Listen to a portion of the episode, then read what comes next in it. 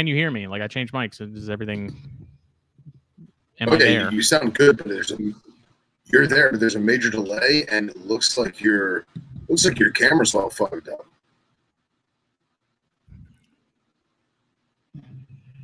Yeah, our internet's been acting a fool.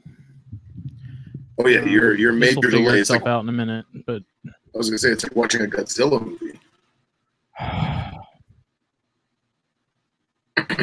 hold on. But we're here. Everyone's in the group. Got our, our, our crew of individuals who's always there. Our faithful friends. I love it. So uh I guess we'll say that this is Snakes and Stogies episode 80. It's our 80th episode. It's crazy. And uh, we could not do this show without the fine people, i.e., Gendra of Puget Sound Pythons. So big shout out to them for keeping the show going. Uh, they say it's currently a 108 degrees Fahrenheit at Puget Sound Pythons. That is uh, atrocious. So Godspeed to uh, Gendra. But yeah, episode 80. It's crazy. You know, I, I think about it like at least once a week.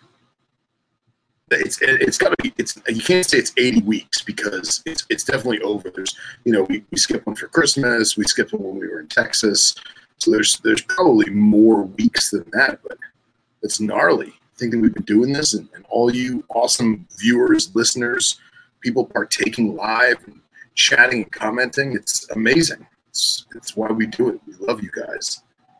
And uh, while Justin uh, fills with his equipment, I will say that uh, really nothing new on my front. I did, however, acquire a pair of new snakes. Well, new new to me. Um, I got my first ever pair of Subocs and it's not just my socks. Um, my uh, girlfriend Anna Maria, she showed a great interest in them, and then we had you know, hello, we had Dusty Rose come on the show sometime back, and we all owned the complete Suboc book, and uh, it was only a matter of time, and, and a pair of them fell into my lap, and they're uh, they're Davis County, and they're absolutely gorgeous. They're supposed to be het for silver, who knows? And I was told that they come from a schoolhouse road, which, to the best of my knowledge, as well as some other friends, there is no such thing as schoolhouse road. So I think the name might be confused with something else. Um, but the animals look great, and uh, it's supposed to be a boy and a girl. I probed them when I got them. It looks like it might actually be two girls, which I'm not going to complain. But uh, the girlfriend loves them, and that's all that matters. So it's awesome. Got my own Subocs and they're, they're set up simple setup for right now um, simply because uh, i want to monitor make sure there's no bugs make sure there's no parasites or anything like that make sure they're not you know pooping purple or anything. And uh, i think in the time when the time comes to really like set them up i think i'm going to do like four foot enclosures one for each of them and uh, do them like on top of each other. And yeah having seen their natural habitat like did a few weeks back I think I'm gonna do like the foam rock wall and kind of do it up. And actually, you know, Justin and I took a ton of pictures of rock cuts in West Texas. So I think I may do one of the backdrops.com, you know, adhesive backgrounds and then do rock wall around the picture. So still got a bunch of ideas in my head. And uh, but yeah, actually, I was to show pictures of them. Um, but Justin is having technical difficulties, so I'll, I'll keep the keep the talk going for now. I mean, is it any better? Like, is your Oh yeah. Oh no, no, you're you're back to normal. Your camera just looks hazy. I know it's it's got some condensation because it heats up when I plug it in, and so it'll go away in Oh, a few okay. minutes. It's just going to take Okay. a little while. Yeah, but now you sound crystal clear and your lips match your voice, so that works. It's it's been raining all day, and CenturyLink apparently cannot function if there's water in the air. So I'm extremely annoyed. I get it. Well, Clinton says, Y'all's show is the highlight of his week. Thanks for putting out quality content that's always enjoyable. We appreciate it sincerely. You know, you guys are why Yeah, Phil is a little choppy, but it's better than it was originally. I just I don't. I tried to move the modem into our room to clear up more counter space in our kitchen because Phil, you've seen our kitchen. We don't have a ton of counter space. Yeah, I get it. and the modems are on one side of that counter and we got an air fryer and it just there's space that needs to be i'm just all kinds of yeah centurylink can't function period i'm, I'm amazed we've actually been is- this issue free for so long um so i'm a, i'm just i'm frazzled and i'm annoyed with that and then i'm annoyed with the fact that uh this damn rack that has all my hatchlings in it cannot keep a snake inside of it Well, you got the shims. What happened now?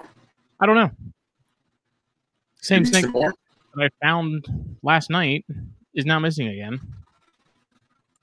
So you had one baby corn get loose. You found it. I had three it's loose again. escapes, two from the same from two snakes. Okay. They were all recovered, and now the first one is You're- gone again. You're sounding all digitized. It's on you, buddy.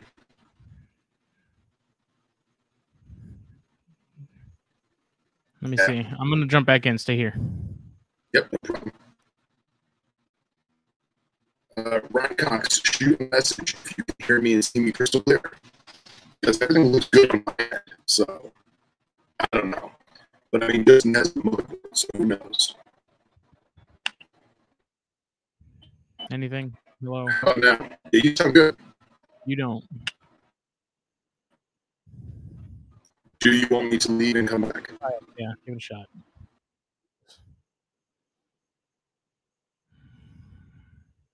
I want to set this modem on fire right now.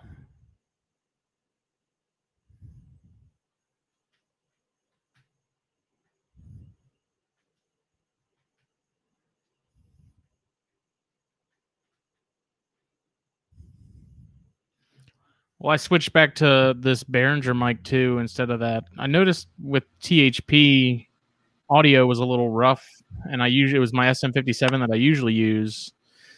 It sounds a little funky, like muddied.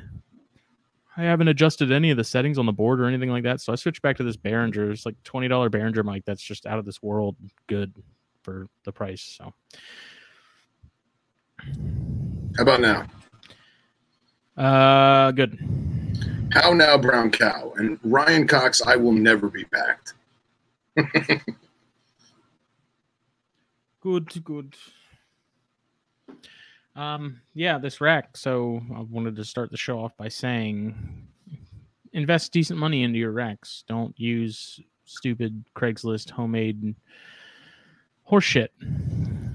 Because I've had so many snakes get out of this rack that I'm so angry right now. Like I could, I could Hulk that shit into my front yard and just leave it there. I don't even care. Like I'm, I'm so annoyed with it at the moment.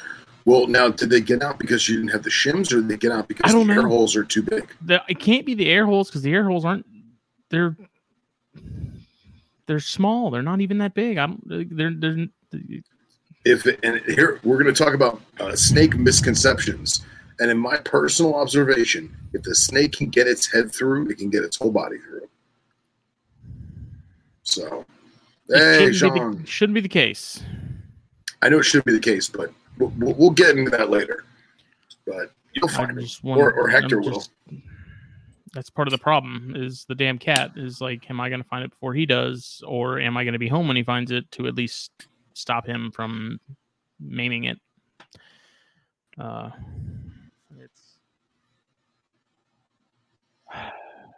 It's episode 80. We're having fun. This is episode 80. What are you smoking? I am smoking a, a Connecticut, believe it or not, uh, that was recommended to me. It's a Villiger or Viegar, I guess if it's Hispanic. It's a Cuellar Connecticut cream. So I don't know. We're gonna we're gonna see how this rolls. Nice. It smells good. The toasting smelled good too. So we'll see. What about you, bud? Uh, Warp La Hacienda uh, Mm. Cabinet Superior. So this is a very Cuban-esque cigar. This is what I usually recommend to people who come in and are looking for Cubans. This is what I usually give them. Has a very Cuban-esque flavor. Uh, this size is more sort of true to the how a lot of Cuban cigars are, and it's really tasty for eight fifty. It's it's pretty hard to beat. Um, Nice. The band is there's something about some cigar bands that are just appetizing. I don't know what Hundred percent. You know what I mean? It's like you see it and you're like, I, I want it. I gotta put it in my mouth. Um, Anything with turquoise or robin's egg or Yeah. Tiffany blue. I mean, like I'm Tiffany blue is my favorite color, so like I got to smoke it. I'll tell you what, though. First impressions of Connecticut. Uh, smells good. Uh, the tobacco is very. It doesn't feel dry, but it smokes as if it's dry, um, and there is no flavor at all. And I'm hoping that it maybe just needs to get jump started. But be this- too Yeah, mild. yeah, I think it might be too mild. It's like breathing air. So we'll see. Time will tell. Yeah, Joe. Uh, oh, hold on, about to sneeze. Oh my god, this is just this is off to a rough start, buddy. It's all right. We're here. We're to- doing it. Trying to zone it. The listeners Um, understand. Lost my baby BRB last week, and I found her under the fridge on Saturday. Yeah. So the, the thing is, is what I I'm gonna have to start doing, like night checks, like it's freaking prison, to make sure everyone's accounted for before I go to bed. Because I just fed these babies Sunday. Was it Sunday? It was. Yeah. No, it was Saturday night. I think. I don't remember Saturday or Sunday, and everyone was seemed to be there, but it's uh this rack is just I put the shims in there now. I have the door sweep, so everyone knows I have a door sweep now. So if they Good. do get out there, at least now contained. Right. Uh, The way it should be. And those, and those shims work like a son of a gun. So that's yeah, what makes me think. that's me why I was that. like, "What the hell?" Well, I didn't now- have those in it yesterday. I put those in there today because I bought those today. but you didn't check to see if the snake was in there before you put the shim in? Well, that's why. That's when I figured out that it was missing.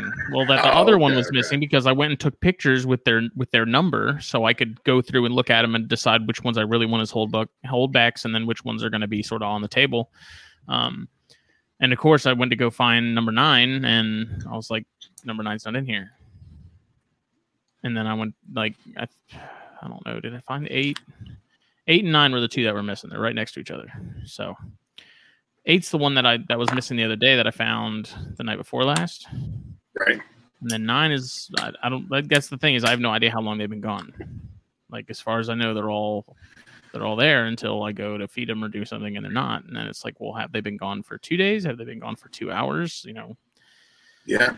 I'm in my room Yeah. a lot, but I'm not checking every single rack tub, even though apparently now I have to. And it's uh, Well, at least the at least that rack, you know. Yeah. Yeah. Yeah, or do what Cox said and take a bunch of deli cups or sterilites and put them in one large gasket Rubbermaid tub with a ton of tiny little air holes, and you know make a, a- cage inside a cage and just you know insurance. I can't figure out what the deal is. This is the same one that I lost the the original Rhino out of. The same, Same tub or rack. the same rack. Same rack, same rack that the baby Alterna got out of. Like, Okay, I should so have, I should have trashed is this what- thing a long time ago, and No. those holes were not big enough for those baby Alterna to get out of. Okay, so let's let's go this route. Is it the same exact tub, Yeah, like Not- no. individual tub?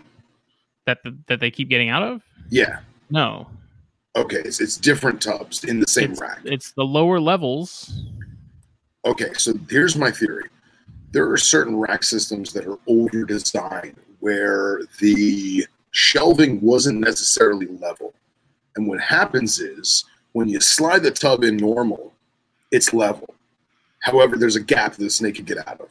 When you put a shim or a rolled up or a folded over toilet paper roll or piece of cardboard in the front, because you, you can't access the back, what happens is it pushes the front so tight that the back opens and makes a gap. And I thought about that, and I took the other tubs out, put a shim under it, and then looked to see and felt to see if there was a gap in the back, and there's not with those shims. So you put a shim in the back and the front. No, I just put a shim in the oh. front, Oh. but I checked the back to see Yeah, if that okay. very effect happened. And so. Okay, well that's good. So that's got to be the air holes. It's got to be, or the sucker got out before we put the shims in, which could be the case. but they It's still need ventilation, like the little tiny pinholes. They need more Dude, than that. I thought, I, get- thought I saw those holes. Those holes were at least you know an eighth inch. Let me see. I have my drill bits right here. Let's look. Because I drilled them not long after I got go go grab a tub, you know. So I had one time, um, uh, I had Henry and I were doing venomous at the farm. excuse me, and there was a Huggins pit viper, or was that Huggins? This no, is the I think it was a Stejnegeri. It might have been a Gerai. I don't remember. But the Chaucer's Tree Viper uh, managed to get stuck halfway, the, bo- the body halfway, in between the gap in the panes of glass of the vision cage. So we're talking about an eighth inch, okay? May, not even, yeah, yeah, yeah, about an, a, a, a, a one eighth inch gap. It got its head through, it's got its neck through, and when it got to the fatty mid portion of the body, it got stuck, and it actually wound up getting all the way out. And when we, we found it sitting next to it, and it had broken ribs because it got stuck and broke its ribs trying to get out. So, like I say, if the head can get through, thank God the room's escape proof. You know, I mean, it wasn't it wasn't in my house. You know, um, if if the snake's head can get through, its body can get through. Now, obviously, you have exceptions. Like you look at a blood python. Yeah, a blood python's head could get through, but the body ain't getting through because the body's five times the size of the head. But a traditional, normal, even-bodied snake, if it can get the head through, I'm convinced it can get the body through. So it wouldn't shock me if that one eighth bit was a big enough hole.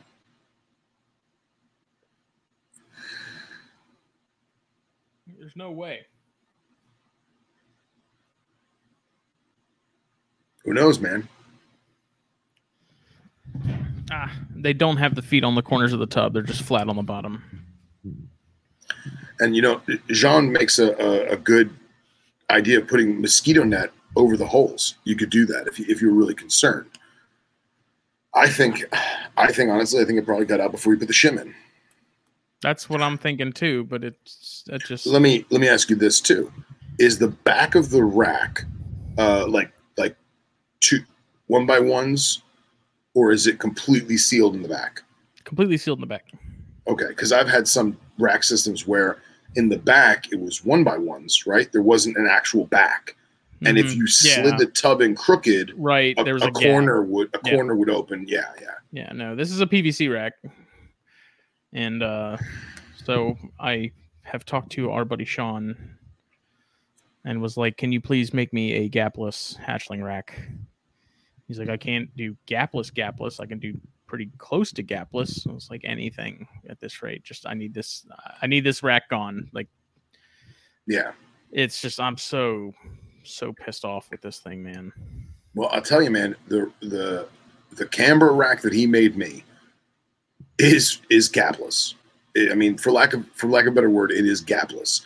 And then as the rack has substrate in it and it's settled, and like you know the, the PVC is like settled into itself with the screws, hmm it's it's completely gapless and like it's it's almost difficult to pull out some of the drawers in the bottom because of the weight of everything.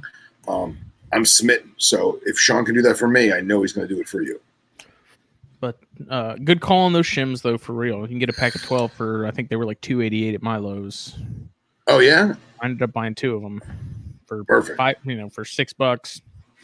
And that's so that's 24 shims for six dollars. Yep. Oh yeah, you have any with you? Show so we can show the. I can go, I'll go grab one real quick. Yeah, go grab See one. if the little bastard's escaping again.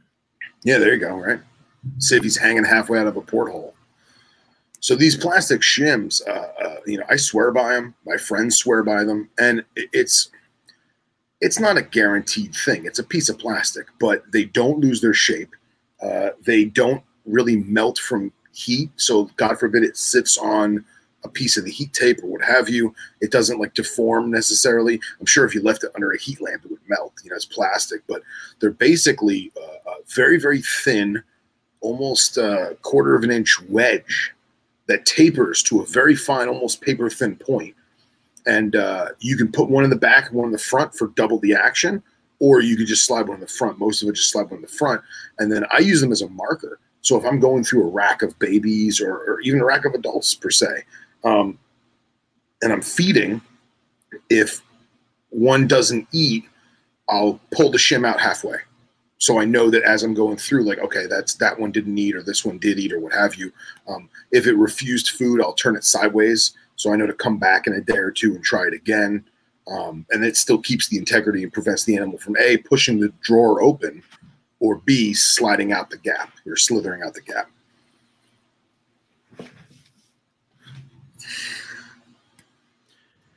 All right, so these are Timberwolf composite shims. Um, will not warp, swell, or crack. Snap four times easier. I don't know what that means. Um, yeah, and they're they're they're essentially used for woodworking. Yeah, so this is it. Like I said, this it's plastic. It's got some give to it, like bend to it, and the thinner part, but the thicker part, there's there's no give there, and um, yeah, I mean they're thin, and you just sh- shove it right under the tub. I'm gonna share the screen real quick. Two dollars and eighty eight cents for a pack of twelve. And dude, I, I I don't really go to Lowe's. I go to Home Depot just because my Home Depot is nicer than my Lowe's. Um, we don't even have a Home Depot here. Yeah, but I, I remember them being more expensive. To be brutally honest, I thought they were like yeah, 10 well, or, that's, 10 or that's 12 what I was bucks. expecting because it took Yeah. me a hot minute to find it because we have Lowe's and all the people there uh, like hate you and don't want to answer questions. So Right, right. Uh, I decided to just I had nothing else to do, so I was like, I'll just wander around until I find it, and I finally did. And these are the Timberwolf. They come in like a brick of like like what Phil's passing by right there. Yep, it's that same thing. They have them in bricks of twelve, and you just for next to nothing. These things do like when you wedge these in there under those tubs, man, those tubs ain't going anywhere. So Nowhere. They're going nowhere. very good call on the wolf's part. Yeah, man. I'm glad. Did you uh did I show you those before or did you see them when I did that Suboc video? I saw them when you did the Suboc video. Okay. Yeah. Yeah, because dude, I swear by those things, man. They're phenomenal. The um and speaking of Subocs, let me pull up some pictures so I can show off the goods. I'll show the door sweep I got too. Yes, please do. You have the video handy? Handy? No. Okay. I was gonna say I don't have the uh, uh, I don't have the Instagram thing up. So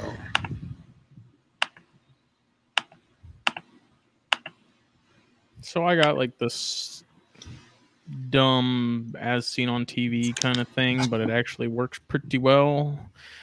Uh, let's see. It's pretty much this. It's just the the foam two uh, foam like rods that go into this little sleeve here, and then they go on both sides of the door itself. So it's pretty decent seal. It's nothing crazy, but um, it's at least going to keep things in the room for an extra amount of time. Uh, yeah, I, I like that because that padding. I find that if, if a snake nose bumps it, it's going to get that weird spongy resistance and just try try and move on to the next spot. You know what I mean? I don't know. I It's just, not going to per se. it's better than it's it's a much better seal than before. Uh, unfortunately, like the doors in my house have a have a really what I consider a big gap under them. So this uh this clears that up. Nice. So I feel prepared, and now if I can just if I can catch all of them, I should be good to go, and they'll be contained. Yeah, hundred percent. So that is the female. God, Dom. Oh man, Mhm. what a burn! That's the Facebook cover now. Yep. And you beat me to it. Share it. I'm I'm trying to transfer it over. So here we'll look at Subocs real quick. That's the female, and that's the male. Dude, that male kills me, man. Like that faded, those faded saddles and like the washed out sort of stone washedness of it. Like I've never Yeah. seen a suboc like that. Honestly, it's it's that thing's killer. And dude, like these pictures just don't do it justice. But like the contrast between the I'll call it orange because here it's kind of like a burnt orange, but like in the sun it is freaking orange. The contrast between the black and the orange is just sharpie marker difference. Yeah, you that know? thing's just. It almost looks like from a distance, it looks purple. Yeah, I can see that. But I just, I'll be honest, I think the female looks better overall. Um, but they're actually they're they're not clutch mates. They're actually born a month apart from two different clutches. But I think the parent animals are the same, like same field spot that they found. Mm-hmm. So I'm stoked, man. I'm very very excited. Now, our good friend Dominique. Dom is so fast on the draw with these things; it's kind of scary. I feel like she almost has these pre-made, and she just holds on to them and, and waits until the right moment to drop them. she does. She definitely does. How to lose a snake in Perfect. 10 days. I love it. It's Um, great. It's my new Facebook cover.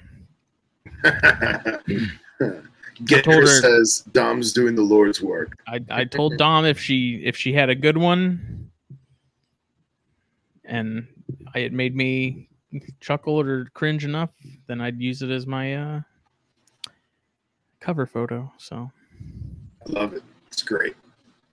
Fantastic. yeah, That's awesome. it's to the point now to where it's like I don't even want to text you guys and be like, yeah, there's another one gone. Like it's so bad. That's why I'm this this this is why I'm not keeping venomous. This is a good thing. Yeah, probably. I don't know. I feel like if it was venomous, you'd be way more cautious than I you are be. with a a harmless snake that Starting happens to- to be native to your neighborhood. I'm starting to think I'm cursed. You're not cursed. You just never had shims before. It started with with Burwell and that rhino. I think he cursed me for eternity. He didn't curse you. Come on. What? I don't know where the cat is.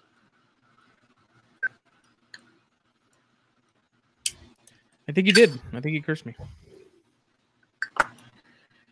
Well, you produced animals this year, so you can't be that cursed. How's the Baird's clutch? Driving me crazy. Still need to uh I'm I'm waiting on them to hatch. It's day 60 He does have a shitty rack, Ryan Cox. It wasn't the Chain King. Facts on facts. Wait, what chain king? I don't remember. I think it was a little baby one that I had. You had a That never chain king? out. What'd Yeah. you do with the chain king? I let it go. Oh, okay. Okay.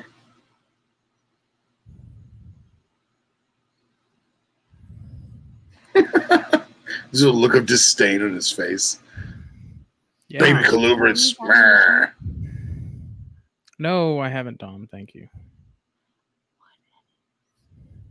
I want to know. Did you did you Photoshop him again? Did you Yes. get photoshopped I got Photoshop a lot. Look, Dominique, just send me them all f- to text message, and I will post them all right now. Excellent. Excellent. Yes. Good. Good. Good, good. Oh yeah, that one. That had nothing to do with it. That adult Eastern. What's funny is like, you think Eastern, I go straight to Diamondback.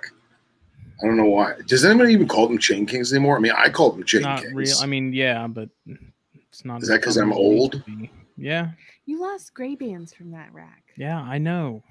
It's because he didn't have the shims, Katie. You know what? I ha- What? I hatched all of those babies while he was gone in Texas. I know. took Good for you. them, and I didn't lose a single one.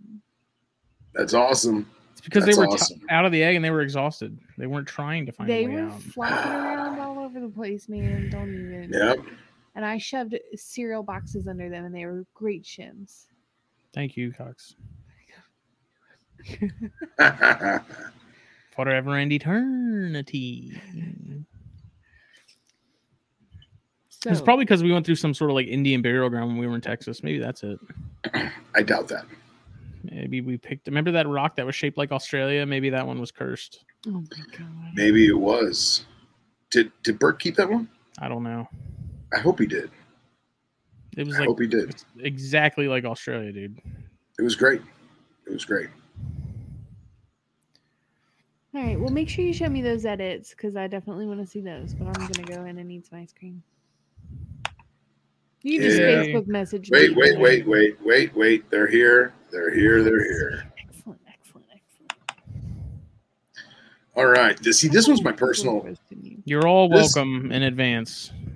This is my personal favorite. First of all, because I just love Mean Girls, and second of all, because she made this banner specifically to fit the Facebook banner. Yep. Uh, I love it. That's fantastic.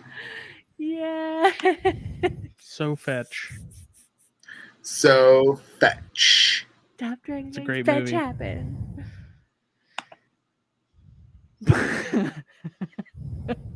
That one's good too. Laughing at me. And thank you to for Dominique for using the original it. oh man, these are just.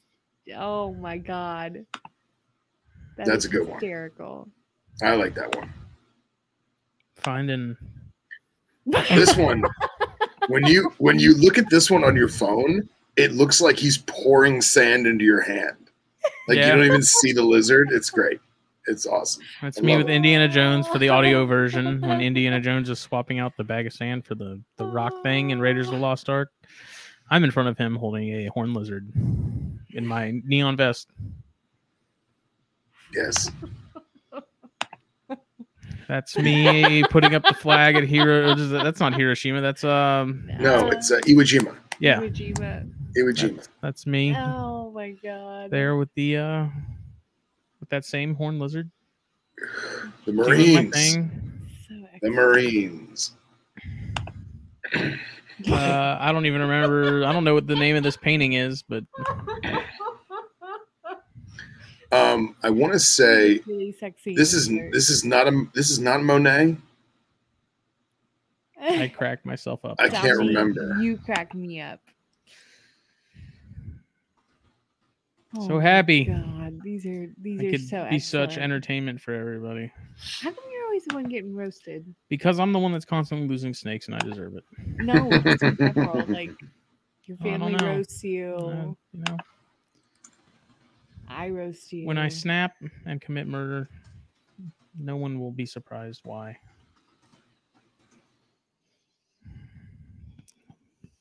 Uh, it's a, a Sunday afternoon. Oh, That's what it's called. Sunday afternoon. looking at lizards and stuff. Last Supper. That was a Oh good my one. I don't know if I like it because it's not. It doesn't match the photo. It's clearly a cut None and paste slap. Right, but I'm saying I don't know if I like it because it's a cut and paste or if it's bad because like I love that it's cut and paste, but I feel like it would be Yeah. amazing if it was like the same, you know? Nice. Yeah, it's good. It's good. Excellent. so much. Oh wait, I forgot the best one. I forgot the best one. But wait, Stand by. more. But wait, there's more. I don't think this was the best one. If it, I don't even remember which one it is. Oh, yeah, Forest. Yep. Yep. Life is like a box of lizards. You never know which one's gonna escape your rack.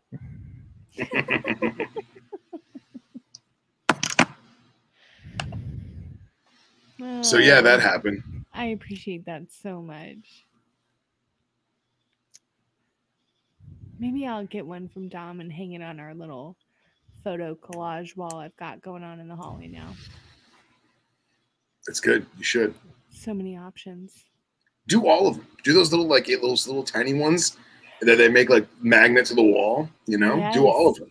The tiles. Ti- tiles. That's what it I should is. do that. Tiles. I should do that. Oh, that's excellent. All right. Well, I've had my fun. All right. I Glad. love you. I love you. Oh my God, go so we can finish the show. Dear God. Uh, girls will be girls. Hmm. So this cigar actually picked up pretty nicely. I got to it's the honestly the halfway point. It burned pretty quick. It got pretty hot pretty quick. But now it's a medium with just enough spice to keep me interested. If that makes any sense. Yeah, it's not uncommon for you to find cigars. Mostly, it's usually the opposite, where it starts out with that first like half inch is just a real powerhouse and just tons of flavor, and then it kind of mellows out as you go. But there's some that definitely start out a little, little watered down and then pick up. Yeah, I mean, watered down is being nice. I would say it was downright mundane. Um, but I could see if you're a Connecticut smoker, um, I could see how that would be a good transition, perhaps, into something more Habano, perhaps. So I probably won't buy another one, but I'm not disappointed that I tried it, if that makes sense. The band did not come off nicely. I hate that, especially on like Cameroon wrappers. So your Fuente Hemingway Yeah. series and stuff. If that glue is on there good to that band, you're you're taking some of that wrapper leaf with you, and those Cameroon wrappers are so delicate that Yeah. You look at them wrong and they crack. You know, it's so frustrating because a lot of my, you know, like the the Don uh, Reserva Don Carlos is another Fuente that's a Cameroon wrapper that I really like, but it cracks so easily. Like you almost can't even smoke it fast or or faster at a faster pace because it will it will crack and and sort of blow up a little bit. It's really frustrating. Have you tried the Julius Caesar Cameroon? I've had the Maduro and was really not impressed with it. The I'm not a fan of any of really any of the Julius Caesars, but that Cameroon I would buy again. I would. It was you know the, my only concern was is that it's a big stick. It's like it's probably a 58 7 at least the one the last one I smoked. But as far as their Cameroon goes, it was good. And Brandon Valentine asked, "Are you still getting those beadeds?" Uh, at the moment, no. Still, like the South Carolina legislation, is still up in the air. They, um, I, they probably won't make a final decision as far as the legislation goes until either the end of the year or the beginning of next year. So, something's gonna happen. It's just a matter of how, like, what what level of of uh goofiness is what's going to go through is kind of the where we're at now like how how extreme are the uh laws going to be um so until i until i know i haven't paired the boiga back up i haven't got the beadeds i haven't done anything it's all pretty much on hold at the moment except for the colubrids that i'm reading you know the non-rear fang stuff the normal normal stuff. Cool.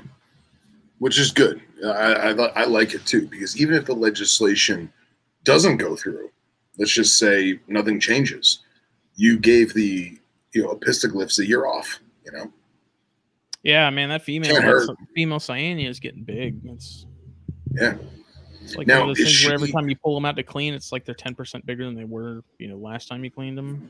Oh yeah. Now, is it me? Or like I didn't know if it was me or if it was maybe the picture's white balance, but that last one you sent to the big female, she looks like she's almost getting lighter, like almost like a mint color. Mm-mm. No, It's probably the flash. okay. Because now, do you know how old those animals are? The adults? Uh, the male, he was probably, if I had to guess, a 2018 or 2019 baby. The female, I got her and the original male that I lost early on. I got them as hatchlings, and that was back in 2018 or 19 as well. I think 18. So Okay. I don't know. They they just they grow fast, man. Once they kind of like Yeah. like they hit a certain age and then it's like they just skyrocket in size. It's pretty crazy. Yeah, man, I get it. Awesome stuff. But So- she's primed and ready, man. It's tempting to not put that mail back to her, but I don't know. Like I said, I'm just kind of playing it by ear. That's all just on pause right now, and frankly, I don't have the space to really put any more cyanea babies, anyways. So No, I get it. Now, who got babies from you that first time? Just Thomas?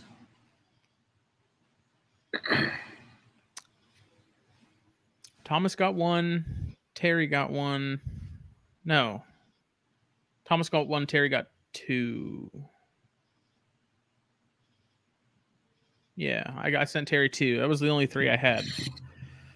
Because the rest of that clutch either didn't make it or just was DOA in the egg late term. So Okay. Okay. sent one to Thomas, sent two to Terry because Terry had some. Uh, I think his male cyanea maybe had some issues, or maybe his female some sort of cysty kind of deals going on. Yeah, yeah. Um, so I because he helped me out with the rhino and stuff that I lost and whatnot, it was kind of a thank you and a you know redeem me Yeah, right. of thing. So Put me back in your good graces. not that I was ever not in them. It's just Yeah, yeah. No, but I get it. You still feel bad. to the gods. Yeah, you still feel Uh, bad, Saint Burwell. right? Saint Burwell. That's going to be his new name. That's going to be his new name. I don't know. He's a he's a religious man. He may not uh may not May be not- down with that. May not take it too kindly.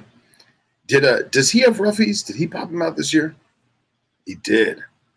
Thought I saw He saw just that. hatched out some Angolans. He's got some rhino Ah, eggs. yeah. Uh, Cynodon eggs. He's like he's Is he coming to Daytona? he's slaying this year. I don't know. I don't know if he is. Man, not. I need 'cause to if that- and ask him. If that man's got Angolans in Daytona, ooh doggies, it's gonna be tough for me not to buy him. Those things are so pretty. Uh, Well, he's. I don't think he's going to be selling at Daytona. I think if he goes to Daytona, he'll just be there as a Ah, okay, as a okay. spectator. I got you. So, yeah, but those pictures he posted, of those baby Angolans, man, those things are just stunning. Like they look velvety. Yeah, yeah, yeah, man. Oof, oof. And they're so variable too. You know what I mean? Just be, even between the patterns, and then you know you've got the the more darker stuff, the more purpley stuff, and you've got the lighter, more tan and taupe. Oh, awesome critters, man. Awesome critters. It's a shame I'm almost at capacity. Right now, my main priority is just figuring out this rack situation. So there is another rack at my dad's house that is a hatchling rack. Um, and the tubs on that are considerably more snug. So I'm thinking I'm going to end up just taking that and bringing that over here and using that for the time being. But I want to say there's a there's less like that's a 16 slot rack, and this one that I'm in now is like a 24 I think. So Well, what you can do is, for the time being, if you're really self-conscious about it, you if you if you have enough shims to double up each tub, what you do is you take the fat end of the shim, you take a piece of scotch tape, and you know how you roll the scotch tape over itself so it's double-sided. mhm. You put that on the back of it, and you place that at the back of the tub, pointing at you, right? And the tape keeps it straight.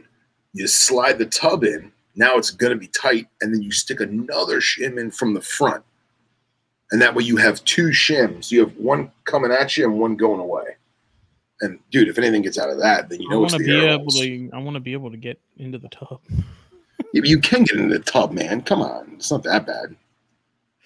You can even you can even leave the front shim sticking out, so you have something to grab onto. You know what I mean? Like I've done that with a lot of venomous, you know, because I don't want to put my hand near the air holes for whatever reason. So what I'll do is I'll leave about a half an inch to almost an inch of the shim sticking out the front, and I can grab the shim with hemostats, slide it out, put it aside, and then use a hook to open the drawer. So, but yeah, I, it's got to be Right air now, holes, man. I think right now it's just getting rid of that rack. That's that's sort of priority number one right now. So or buy new tubs. I don't even know if that's it, but Buy new tubs. Who knows? You know. But do you want to get into the topic that we discussed? We were going to bring up. yeah, So, uh, my girlfriend is obviously new into the herpetoculture field, and she's learning what she can. And uh, she's not as gung ho as most of us are, but she's really enjoying it. And uh, she brought up a, a great concept: is that you know I can I can't speak for Justin, but for myself, when I listen to a lot of these podcasts, when I do these shows with y'all, um, I, I forget that I assume that everyone's a veteran. And I forget that there are people that are just getting into this. There are people that are, for lack of a better word, and not in an insulting way, novices. You know, just just learning and getting into it. Fresh start, you know, rookies, noobs, whatever you want to call them. And, and that's great because we were all that way at, at some point in our lives. We were all the new guy, the new girl, the new person, whatever. So there's a lot of misconceptions. Um, what's so funny? all the laughing emojis on that cover photo. Ah, oh wow. Spreads like wildfire. Yeah, So there's a lot of misconceptions with keeping snakes and keeping reptiles in general. Um, and I, I wanted to pick the live viewers' brains and pick Justin's brain, and let's discuss some of the the fallacies and some of the facts, or some of the misconceptions there might be of keeping snakes and or keeping you know reptiles and amphibians in captivity. You know, I mean, what's one that comes to mind with you, Justin? uh, heat. People thinking not even just keeping, but like reptiles in general, that they need to be hot or they need to be warm. It's- Right. like I, it's it's come a long way now to where people are realizing heat is is much more dangerous than cooler temperatures and so things are sort of changing um but i mean that's why we had heat rocks and stuff back in the day and all that it's people are under the impression that you know we're any species of reptile needs to be hot so that's the big one for me that comes to mind initially and then a lot of the other ones that i have are like green tree related because that's still a group that has a lot of a lot of old husbandry myths i guess is Yeah. the word for it Yeah. Well, I mean, let's let's look at like the heat rock, for example. Like, I had a heat rock when I was a kid, and my leopard gecko never ever used it, but I also never had problems. So I could see where people could have legit problems, but thousands of people use that heat rock for a very very long Mhm. time, and I'm sure there were some, you know, I don't want to say house fires, but I'm sure there was some some burns or, or melting of equipment. I'm sure there were some animals that got injured, whether it short circuited or the animal sat on it too long because they don't exactly have the biggest brain, or it, it didn't create the thermal gradient that people expected. You know, who knows? And I'm sure there were people that used a heat rock and a heat lamp in conjunction, which probably made the cage like a convection oven, you know? Um, but I also don't want to poo poo uh, things of the past that worked out for a lot of people, like heat mats and heat pads. Um, I myself on like my quarantine rack, like I use Zoo Med heat mats. And here's the thing though, if I have an enclosure that's the size of a 20 gallon, let's say I have a tub, right? I have a quarantine tub that's the size of like a 20 gallon tank. I'm not going to use a heat mat for a 20 gallon tank. I'm going to use a heat mat for a five gallon tank. I'm going to put that heat mat at one end because a five gallon heat mat, in theory, isn't really hot enough to A, melt or deform the plastic, or B, be too hot that it's going to burn the animal, especially if it's in like like a living room or a common area where the air conditioning is usually cooler.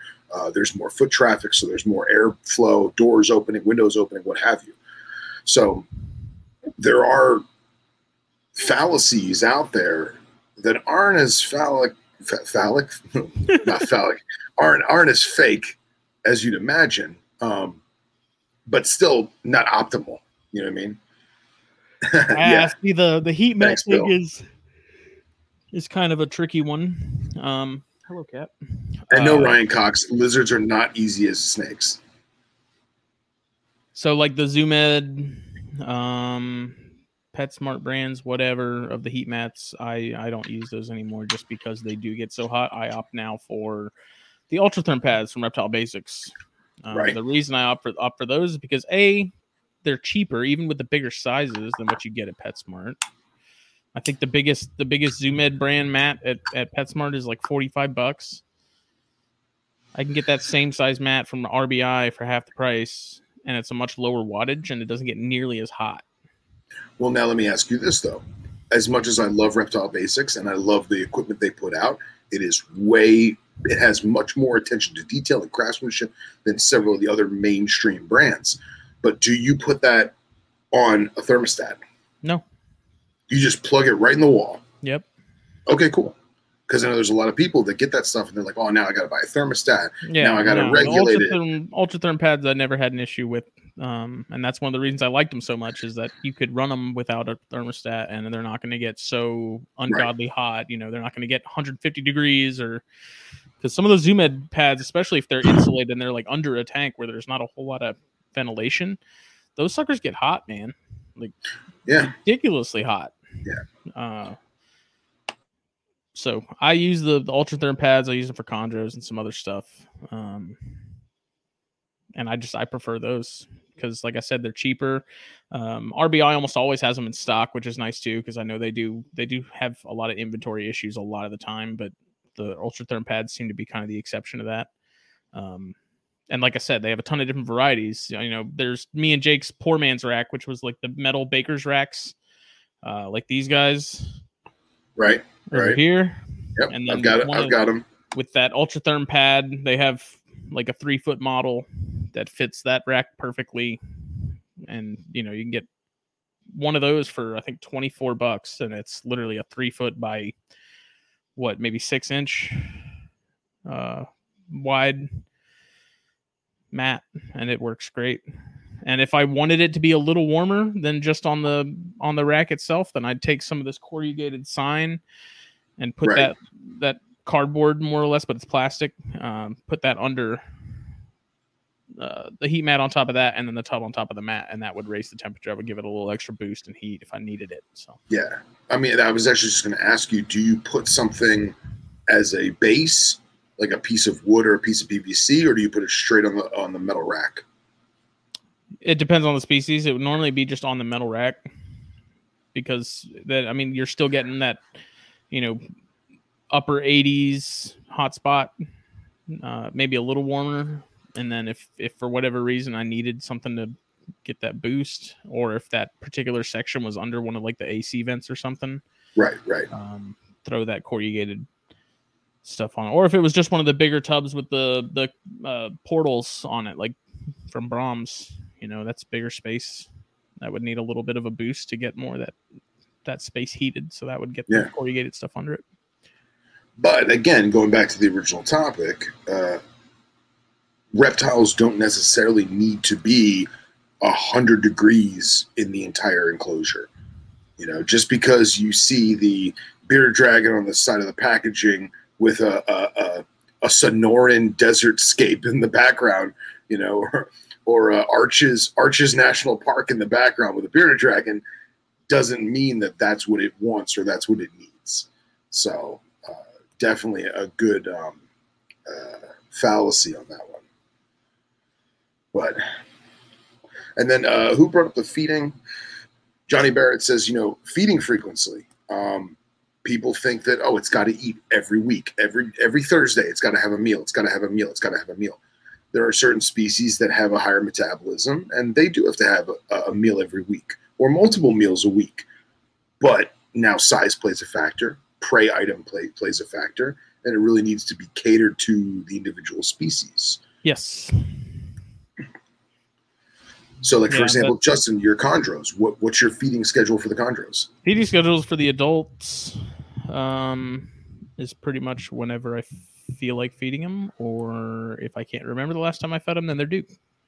Okay. And as as haphazard as that may sound, it works quite well because And you it- yeah, have and that's- well, longer and shorter gaps. That's kind of the the issue with it is people can't wrap their head around the fact that something can go that long without eating, but they've they've cut open chondros that hadn't eaten in a year and they had more than enough fat storages in them. Like those things, they don't lose weight. Yeah. If they do, there's there there's something else going on, like something serious going on, parasites Right. or something, you know, because those things they'll eat any. If I fed them every day, they'd eat. So it's Yeah. not from them not being hungry. It's just a fact of like they're not an active snake, so it's incredibly easy to get them fat. Uh, and sort of just like when I was dealing with the crests and stuff too, like once they got to an obese size, the only way you're getting them to lose weight is just flat out starve them for an indefinite period of time, and that's just to me that's not that's not cool. Yeah. Yeah. So, uh, Yeah. yeah. I mean, I keep it keep them infrequent with the adults, uh, even like my my juveniles and stuff. Um, you know, when they're younger and they're neonates and stuff, yeah, definitely feed them more often. You know, every other week or whatever, uh, just to kind of get them going on the trajectory. Uh, but once they hit sort of that two year mark, is usually when I severely cut them back because they just they you know they don't need to be fed that much like they're they're meant they're literally built to run on nothing Yeah. Yeah. I also think that people have, I mean, speaking of snakes specifically, I think people have an idea of how big a snake is supposed to be at a certain age or a certain time in its life. And I think that goes back to care sheets. You know, Yeah. we've all got care sheets from our local pet shop or from pri- private breeders saying, okay, do this, do that, do this, do that. And again, this is a very basic template. It's not a guaranteed thing. But if everyone who got a care sheet for a red-tailed boa that says this red-tailed boa will get six to nine feet long, well, there's a lot of red-tailed boas in the wild that have lived for many, many years and even bred, and they're only like four foot or five foot. So just because it can get a certain size doesn't mean it needs to be a certain size. I mean, Ryan Cox is a perfect example because you know he has reticulated pythons that are of substantial size, but not because he fed the crap out of them. You know what I mean? They got Yeah. 15 feet long, 20 feet long. You know, that's not the case. You know, the ones you see climbing up a tree in Bali, they're not 15 foot long. You know, yeah and that's uh, those, like those animals just like with the huge gators that you see uh you know like those those mount monster gators that people are catching and, and killing like those are the exception those are not the rule you know just because a gator can get 15 feet doesn't mean that all of them are going to get 15 feet it's actually Right. pretty rare right? and that's a very old animal. Yeah. Same with the monster retics they find in the wild. Like how those things even evaded being seen by people is is impressive in its own right. And uh yeah, there's I mean there's a, a lot of people will say and agree that there is a an obesity problem in the hobby with their animals. You know, Yeah. it's I think that's that's one of the reasons Julander's book on green trees was such an eye opener for me because you look at the data of how big these animals are in the wild, and when you got a decent sample size, you're looking at the average weight and size of these things, and they're not big. Yeah. You know, like if you think green trees are supposed to be 3000 grams you're out of your mind. Like in the wild is it possible? Absolutely. Is that animal going to be ancient? Probably. You know Yeah. but that is not that's not healthy. Like they're they're they're they're meant to be lean animals. They're they're meant to be tree dwelling you know they're not meant to sit on branches and crack them and fall. They're meant to Right. be light you know? Yeah, nimble. and people people see their snake you know cruising or you know their green tree caudal luring. I've had green trees where i fed them and literally they went right back to the perch and started caudal luring again. Like it means nothing. Like i said you could Yeah. feed them every day. Like and people see that and i think they newer people see this. Like i mean like green green people like new people and assume oh it, it's still hungry it needs more. And so they continue to feed it and feed it feed it and eventually it, it's just it's it's that's a very hard thing to to g- hit it in reverse and go backwards on. Like once they hit that overweight weight it's very hard to get them to lose weight after that. I'll, I'll also I'll also touch base on an old adage of the prey item. Assuming you're talking about rodents, the prey item should be a, the the width of the snake's head. Well, not always, because it depends on the type of snake and it depends on you know the metabolism of that species. For example, I have, I have Texas indigo that is diesel. I mean, it's only four and a half, maybe five foot max but it's solid muscle the whole way down, no squish. And that's because I only give him five or maybe four or five large mice a week. I mean, he gets some chicks from time to time and, and some other stuff, but I don't give him a large rat or a medium rat, even though he physically could eat it and would probably love to eat it. I'm Mhm. not going to do that because it's so much food. You know what I mean? It's and it goes back to that this different species having a higher or lower or, or different metabolism. You know, and we, we talk about certain species like uh. Tropidolaemus. If you feed a Tropidolaemus, let's say it's large enough to eat a small rat. If you feed it a small rat and then the next week feed it another small rat, it's going to regurgitate and it's going to get dehydrated and it's going to die because their metabolism is so slow. same with emeralds Sa- Same thing with emeralds, right? That it just it just doesn't work. You know, it just doesn't work. It's not meant to be. So Yeah, and Johnny brings up a good point. You know, when we're keeping them in captivity, their need slash natural drive to be hunting and moving is is mitigated to a degree. I mean, when I walk into my room, you know, a lot of my stuff is cruising, which means they're probably hungry. But once again, I could probably feed them every day and they'd eat. And it's it's a very obviously it's a very different gap between captivity and the wild because in the wild they have no idea when their next meal is going to show up it's it's bare bones like i don't I, i'd be I, th- I think a lot of adult snakes in captivity doesn't really matter the species some it's probably even less but i'd be surprised uh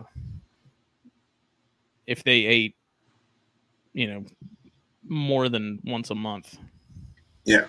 you know minus like the egg eaters like your yellow rat snakes and stuff which will go right up a tree and and raid a nest but for the most part i mean you think about like chondros and stuff they their life is i'm going to go up in the tree and sleep during the day i'm going to come down that tree at night anchor myself around it and just wait and they do that and they do that until they actually catch something and i'm sure it's the same with bitis you know gaboons and rhinos oh yeah, uh, sit and wait and wait and wait and wait and wait and wait and finally get a meal and then it's procreate and then it's go back to wait and wait and wait and wait and wait and you know that's yeah. it's one of those speak- things You, you're talking about also a, a species like like the heavier bitis. I mean, we're not talking about you know cornuta and perengia and the smaller species. We're talking about the big, heavy-bodied snakes, puff adders, gaboons, parviocula. Like these animals, they also retain a lot of feces as part of their mass,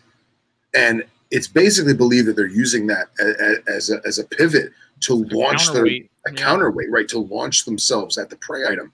Well, you can't hold on to your poop forever. It's got to come out. It's waste. So when they do poop, it is a massive poop, right?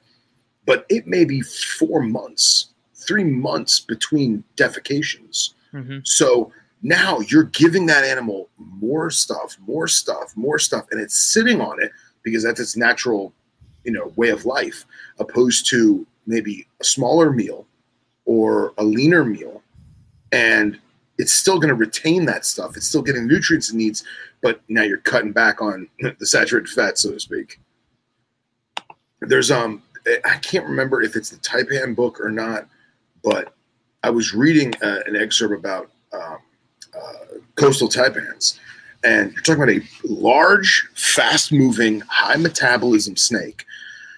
And uh, the survey, I guess they followed a couple snakes just to observe them as much as they could. And it was saying, like, if, if a coastal taipan in the sugarcane fields of Queensland ate 10 mice a year, it was living fat and happy. 10 mice.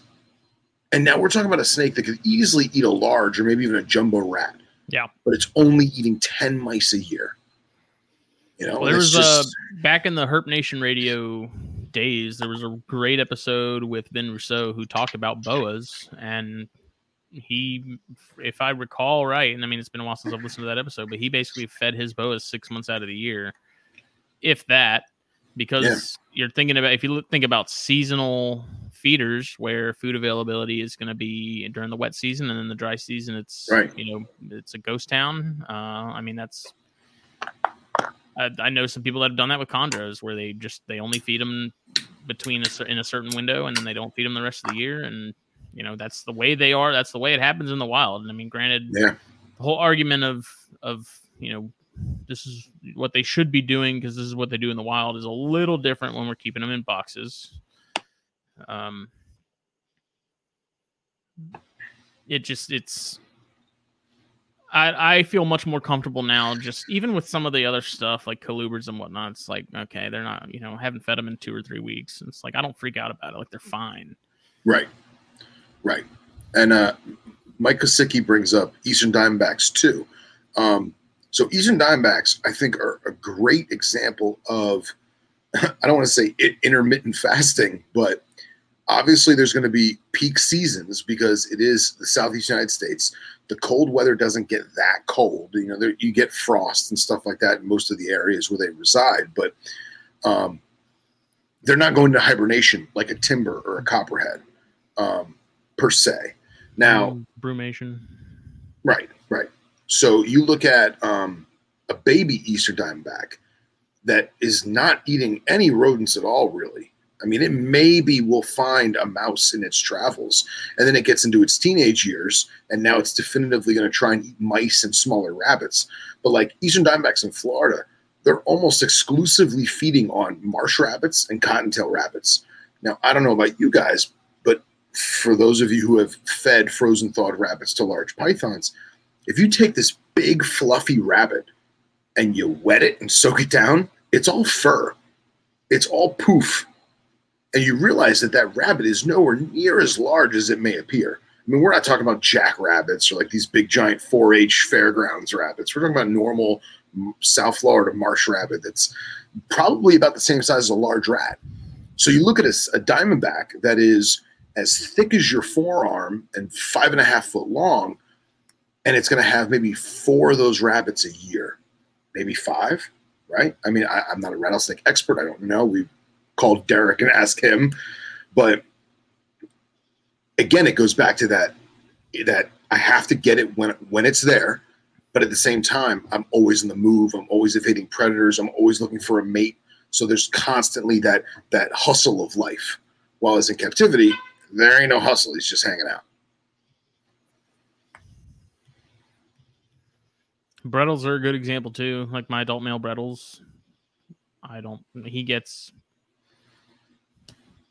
ten meals a year, maybe, and he does, he hasn't he hasn't lost any serious amount of mass. Like he's the same. Yeah, you giving him a medium rat? No, I actually feed him. I'll feed him like retired breeders and stuff. Like he he'll get you know, or if I don't have those, two of my larger size adults, you know, I'll feed him two of those and. Yeah. he does fine. You know, it's Yeah. But I, on the other side of that, though, I mean, there is some stuff like my. So I have two chondros from Luke Myers from his first clutch, he held on to one or two of them, I think. And I saw pictures not that long ago of his and where it's at in size comparison to mine and where they're at. And his is a little bigger, but he's also probably fed his a little more frequently than I fed mine. Okay. So I mean that's that's I guess kind of a personal it's sort of a subjective thing of should I feed it more and try and keep up like have it be a similar size to what the siblings are if you know people that have the siblings to an animal or something. Um, you know, some of the Baird Eye from Daytona last year, they're probably still smaller than what they should be as far as in captivity if there's a standard, you know. Yeah, yeah. But it's because I just I don't I don't pump my animals, man. I don't Yeah. Well, now see, I'm the same way. I don't want to. I don't want to force feed them. Not force feed them. Excuse me. Power feed them. I don't want to power feed them. I don't want to feed them two small rats a week when they should really have a small rat a month. Um, but I'm also encountering now where a lot of my snakes that I got in 2019 and 2020, they're at an age now where myself and some of our friends like Billy and Casey, they tell me, "Hey, man, that snake's small for its age. You may want to feed it a little more." And and that is coming from my what's the word I'm looking for? Forgive me if you guys can hear that plane flying overhead. Hang, hang on a second.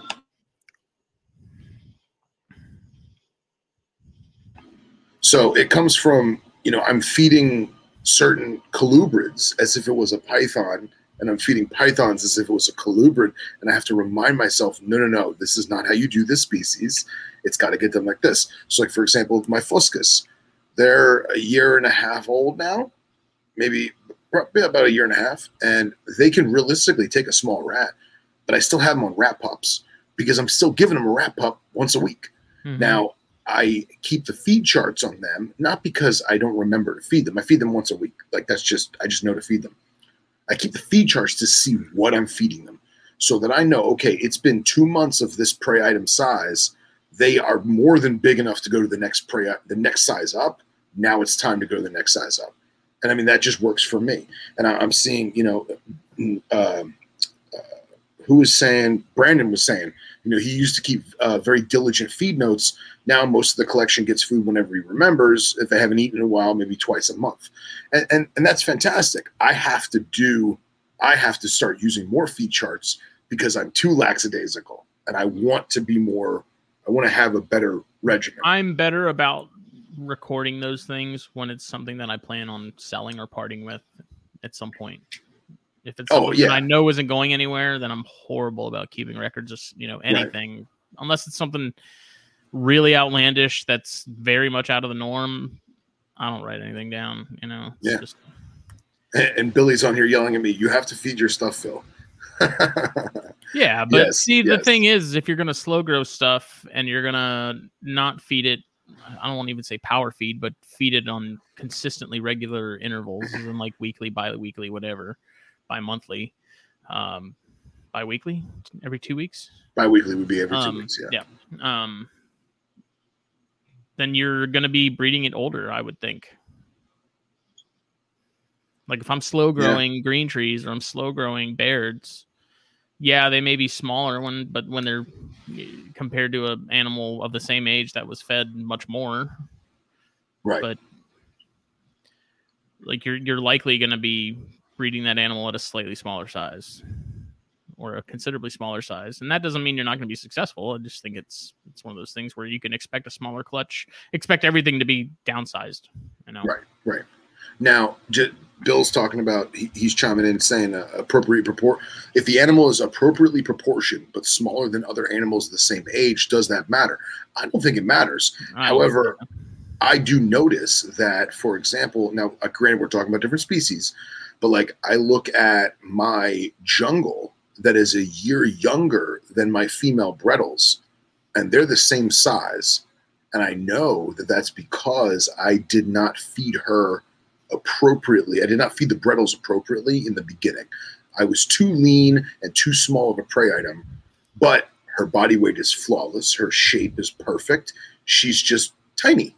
So who knows? and my uh, my female Bredl's is a good example of that too i mean that snake was a 2017 animal and you've seen her she's Yeah. four feet and about that big around like Yeah. Yeah. she's not even anywhere near the male in terms of size. And Yeah. I've been trying to feed her a little more just to kind of catch her up a little bit because I feel like she should be bigger. Knowing how much bigger they are than the males, as you know, as females, then um, yeah, just trying to kind of catch her up and get her up to up to speed in a sense, but Yeah. also and- not in a hurry. Like you don't want to Yeah. completely wreck their system by constantly throwing food at them. And feel like that's because they did the study and they found that you know the the a lot of the organs and stuff increase in size when it comes to after you know being fed. Um, and then they kind of shrink back down. And so I think that's one of the theories with like the obesity thing is is because they're fed so much, those organs never really go back to their normal size. Like they just everything stays like active and going and right. uh, you know, I, they need a little bit of a cool down to let everything sort of come back to normal. Yeah. And, and Billy Hunt says there's slow growing and then there's what Phil does. Just because I have a 12 year old ashes and it's only five foot does not mean that I stunted its growth.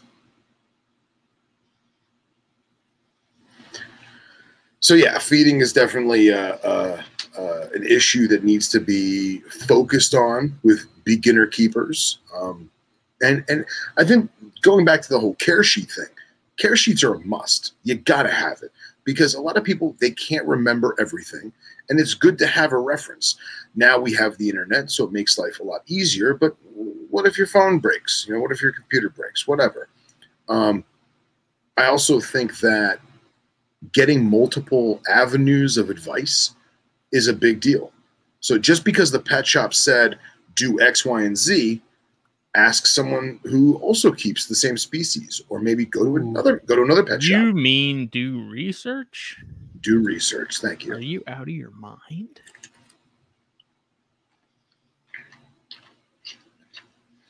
Yeah, yeah, yeah. So, and for God's sakes, don't put bricks and textbooks on top of screen lids. Don't do that. What about the corners? No. I used to do that. And and if you're gonna get cage clips, which I like cage clips, I think they work great. Make sure they're not bent and all wonky so that they don't work. So yeah, and and just what we were speaking about, Billy Hunt chimes in. I have found myself with slower growing colubrids because I'm programmed to feed everything like a python. And again, there's nothing wrong with that. And I'm not dogging Billy, but providing the metabolism is acknowledged, right? So like Billy knows the species that he's keeping colubrid wise is fine being fed like a python. He may want to augment that from time to time, but by no means are, are is Billy's animals, you know, not up to par. It's just he's so used to doing the python world. Now he's expanding into colubrids. He's got to change up his routine a little bit. Sa- same as myself. Well, here's another sort of aspect of that, and I'm going to be that guy and harp on it again. Let's do it. the The efficiency of that meal that you're feeding it, cutting the cutting of the mice. Like, yeah, you're feeding less, but because they're getting more out of that meal, it makes up for that that gap. I think. Right. Like those baby corns, I've been cutting those pinkies that they've been eating. There is no sign of that they ate within 48 hours. Really Like that lump is gone. interesting. you know and I, I do that for everything i mean I've, I've talked about it a ton i'm sure everyone's tired of hearing me talk about it but No, but it's it's a good it reminder, man, because I forget. sense. it takes two seconds to do I Three forget, cut. man. on the stuff like the green trees that wraps it really hard if you want to avoid guts going everywhere and it turn it into like a flesh grenade i cut towards the at the base of the tail i cut Yeah. the i make the cuts closer together and that's just some way for that those juices to get in there and and pull more i think for I you know it's all anecdotal but for me i think with gravid females or females that you're trying to breed Right. you're helping them out a lot by doing that because they're getting more of what they need and- and they're not the whole basis of it if anybody's unfamiliar with it which if they've listened to the show for any extended period of time they shouldn't be uh, is if you cut your mice like you cut the skin um, there was a paper that was put out a couple years ago. It was a very small sample size of corn snakes. Uh, the paper is no longer around. I somehow managed to like save it on my computer. Um, but basically cutting the mice like making three to four cuts along the back of the mouse with a razor blade or something uh, helps the the digestive juices get through the skin, which is sort of the biggest hurdle when when it comes to food for snakes. Is that that outer that breaking down that skin to get to the stuff inside? That that's what matters. Yeah. And so by cutting these mice, uh, I've noticed that it makes like time that they're digesting seems to go by a lot faster. They're not spending as much time just trying to work their way through it. Um, I think they're getting way more nutrient from it. Like they're getting getting to the the good stuff they need faster.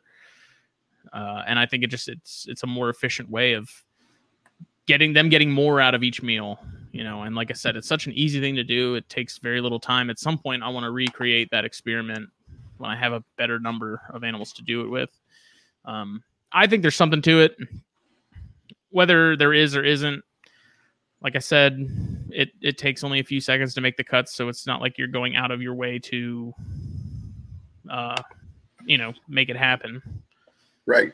Um, And I have uh, I have an uh, an exacto knife that I keep clean and dry, so there's no rust. You know, because let's face it, blood is very very uh, oxidizes very well, and I don't want rust going in the prey item. But I don't do three cuts. I just do one good cut along the side of the spine, and that way like the parallel, yeah parallel with the spine. Yeah. I don't cut the actual. and I've done spine. that too. Yeah. I just find Um, it less messy to do them perpendicular to the spine. Right, and I don't have stuff doing like Justin says the flesh grenade. Um, most of the time, I just leave the prey item in there, and the snake just eats it. Um, but I have that one exacto blade, and but I, again, I get forgetful. You know, I got a sink full of frozen thawed, and you know, it's gonna sit there. And I remember every couple weeks to do it, and it, it I'm, I'm trying it. It's working. It's making a difference. You know, and and Billy, we were just talking about you know his his changing the mindset of the feeding.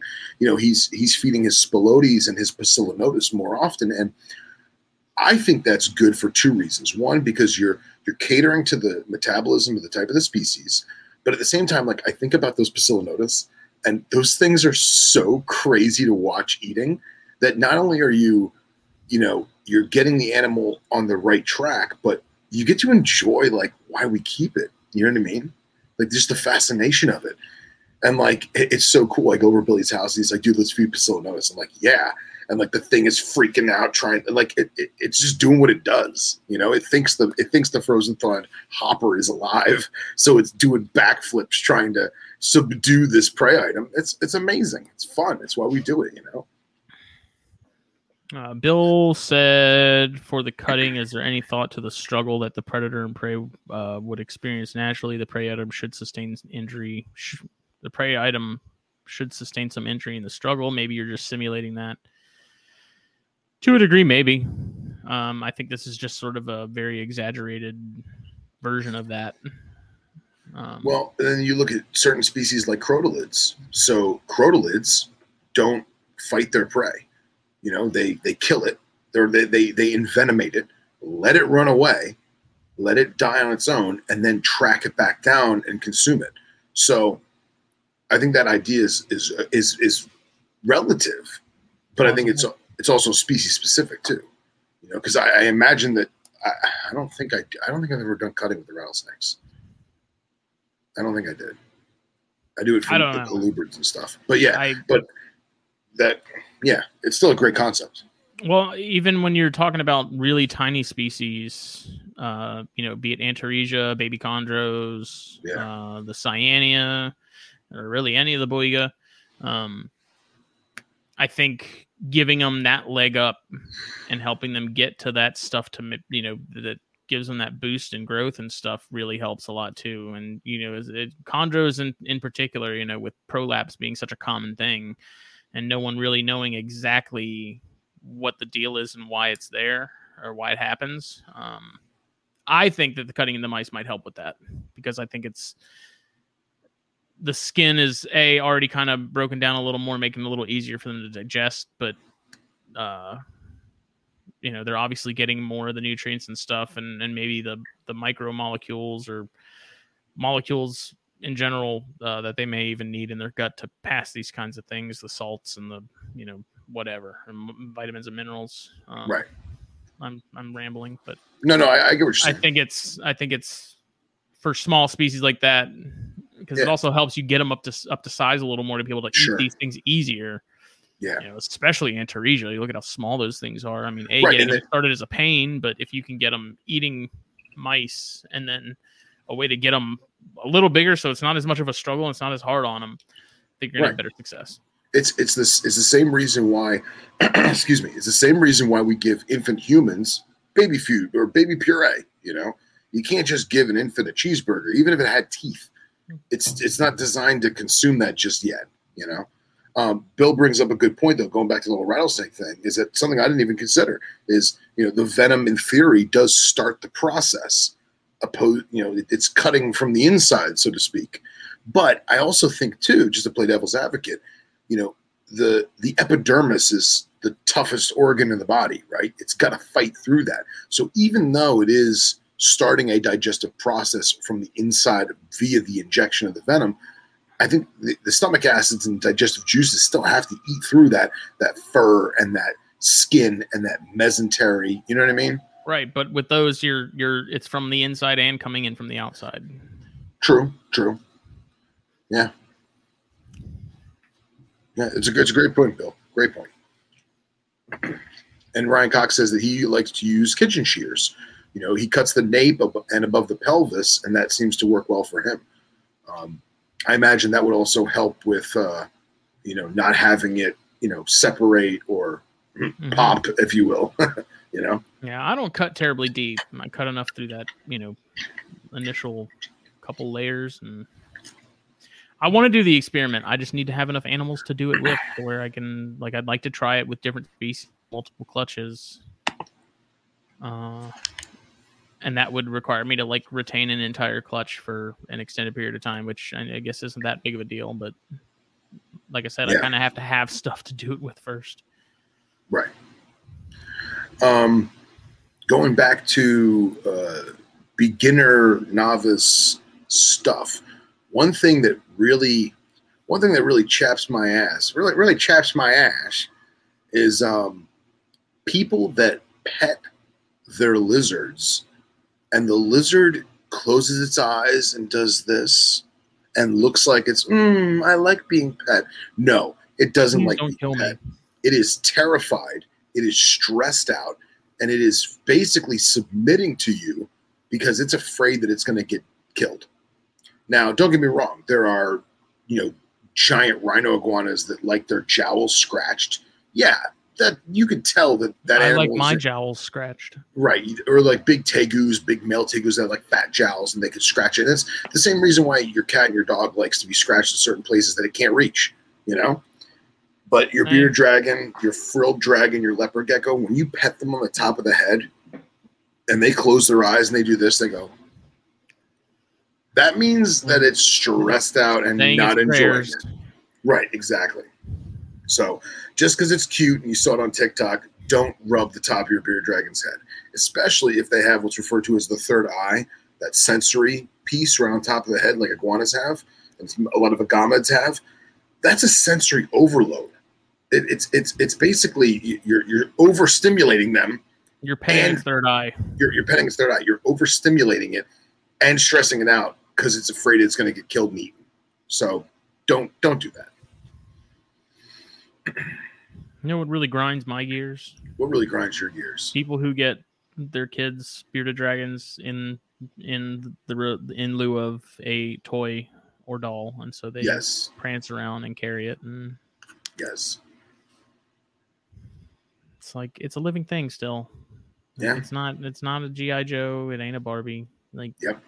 I understand your kid enjoys it, but it's going out and taking it out to the the treehouse or something, and you know, Yeah. you wonder why it dies early, and it's like, is it really a mystery? Yeah. Yeah. Another thing I will bring up for for novice keepers is if you're going to use sand as a substrate. What's Bill writing? He said, "You mean don't treat prey item lizards like the bird foot that would likely end their life in the wild." yes, yes. Um, so if you're keeping a reptile on sand, providing it's a species that is arid or desert and would normally live on sand, um, or a calcium sand of some sort, I'm not talking about eating it and becoming impacted. I'm not talking about any of that. If you're keeping it on sand, just because you remove waste with a sand sifter or like a pooper scooper, like you would a cat box, you need to continuously change that sand. So the rule of thumb is try to do it at least once a month. I know it gets expensive. Um, I know it's it gets heavy too. You know, throwing out a lot of sand. I get it. If you can do it once a month, that's great. If you could do it every other month, even push it to three months if you really have to. I get it. I understand it. We're all humans, and buying sand gets expensive, especially when you're buying treated reptile sand. Um, but you have to change it out because even though you took the clumps of poop and urates out, or the bits of cricket parts, or the the leftover lettuce that your you know your Amazix didn't eat that's all cr- crusty and dried up, even though you're removing all that waste via the sand sifter the pooper scooper, the bacteria is still living in the sand. And so many species of reptiles get infections from that bacteria in their nails, in their digits, in their eyes, in the, the corners of their mouth, in their cloaca, in their in their butt. Well, the issue is, is that Yeah. those bacteria numbers get out of hand because they can't escape them because they're in a confined space. Yes. Like they yes. probably experience these things naturally, no problem, but because they can get away from them, right, right. they're can move to a small box with it. Yeah, exactly. And and believe it or not, there are several species of fungus that can arise, much like athlete's foot, in a desert or arid environment. And you'll see certain like bearded dragons get it, leopard geckos get it, where they get almost a rash on their on their pelvis, on the inside of their thighs. And a lot of people think, actin Tinactin. yeah, and, and a lot of that stuff can be cleared up easily. Um, but again, if you're doing a sandy substrate, a loamy soil, if you will, make sure that you're changing it regularly to eliminate the bacteria overload. And even if you're doing a half change, let's say you have a, a 30 gallon tank, a 30 breeder for your bearded dragon, and you need 15, 20 pounds of sand. Like I get that. It adds up and it's a pain, but you, you got to do it for, for the, for the sake of the lizard or, or the snake species, keeping the bacteria levels down, you got to change it out. So, uh, Gendra from Puget Sound Python says, "Do we keep our reptiles too sterile sometimes?" Yes, Um, Yes and no. You know, um, I find that me personally, I find that if I'm keeping something sterile, whether it be on uh, newspaper or uh, paper towels, everything's fine until stuff gets left in there. So if the soiled paper, if you will, is kept in there for too long, it's no different than the, the bacteria in the sand. If anything, it might even be worse because the sand is allowing that to disperse. As the lizard walks through the sand, it's kicking stuff up, it's schluffling stuff around. While it's on paper, it's just sitting in its own uric acid. You know what I mean? Just personal opinion. I, I mean, yeah, I'm I'm kind of there with you. I think it's also, you know, as long as it's not incredibly gross and and like the substrate isn't moist, like if I use paper towels and one of the rhinos goes to the bathroom, like if it sits there a couple days, it's not going to hurt anything. Um, yeah, but if it sits there If it three sits, weeks, there is yes. If it sits there three weeks, Right, And especially, I noticed this with the cyanea, like because I kept those pretty pretty wet a lot of the time, especially you know since they're younger and hydration issues. Uh, that paper towel would get gross real fast. oh yeah, Colors like shades of orange and pink. Uh, and yeah, I'm not gonna let them sit in that, but I don't. Now, you look at a species that is highly aquatic or semi aquatic. For example, uh, you look at cottonmouths, you look at Nerodia, you look at Thamnophis. Thamnophis are, are infamous for, in my personal observation, I don't keep them currently, or I really, really haven't really kept them for any long period of time, but I've seen a lot of people where Thamnophis will get uh, water blisters, you know, no, no different than, you know, trench foot in a human because the enclosure, even though they're highly aquatic and they're living half the day in water, they still get to come out and dry off. They still get to come out and slither through sand and dry those pectoral scales. While as in the enclosure, if the substrate's too swampy, they're just sitting in humidity all day long. They're going to get a rash. They're going to get water blisters. and that's going to lead to an infection and lead to bigger and worse issues. So I always tell people that just because the animal is highly aquatic or you know it loves to be in the water, it still knows when to get out and dry off. And if you're denying it that ability because the the substrate's swampy, you're gonna have a problem. True Gonyosoma are really susceptible to that.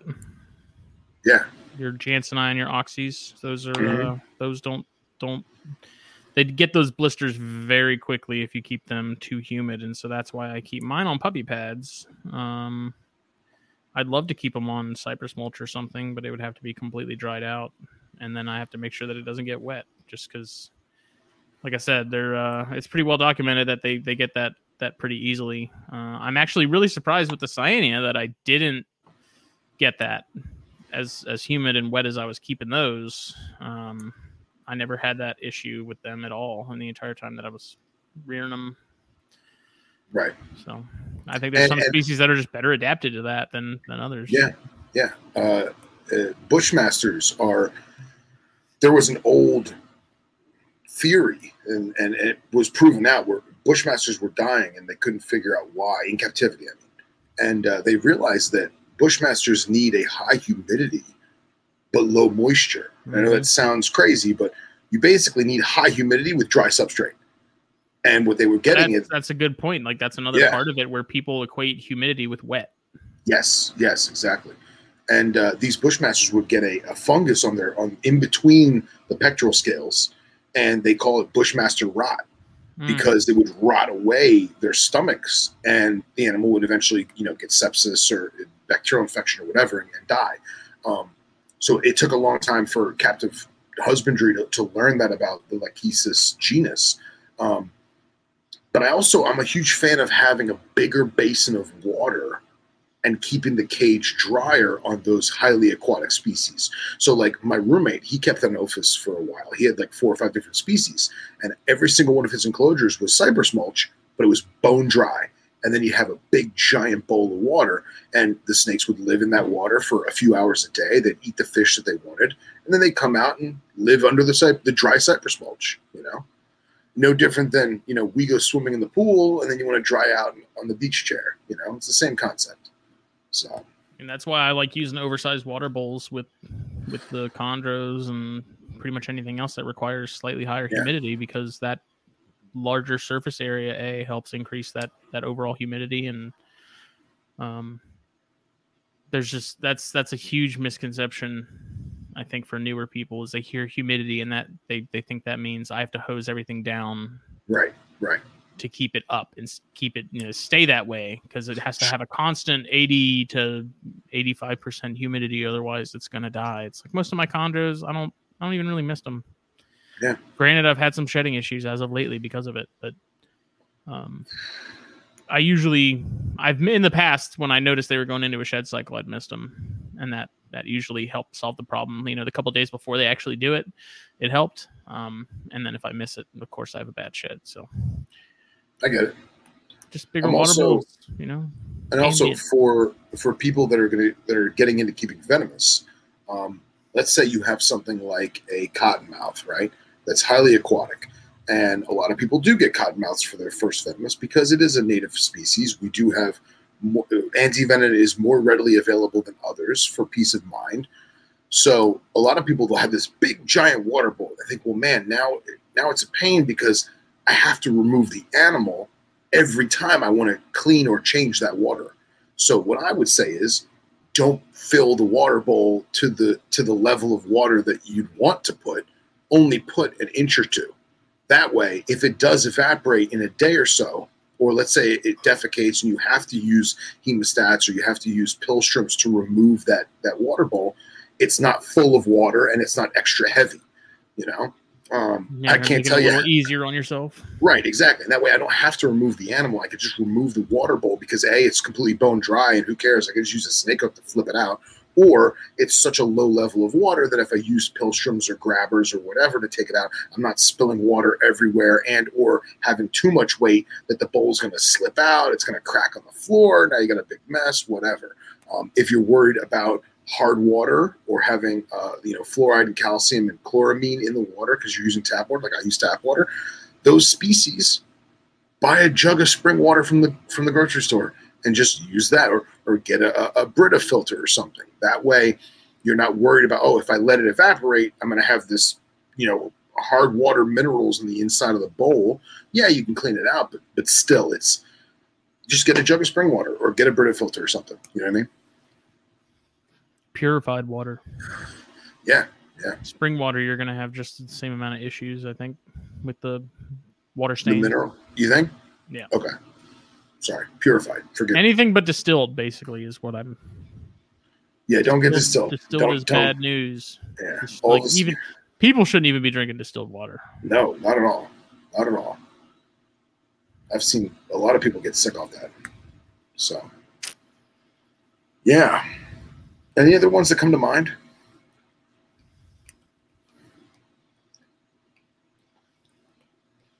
Uh, I got a good one.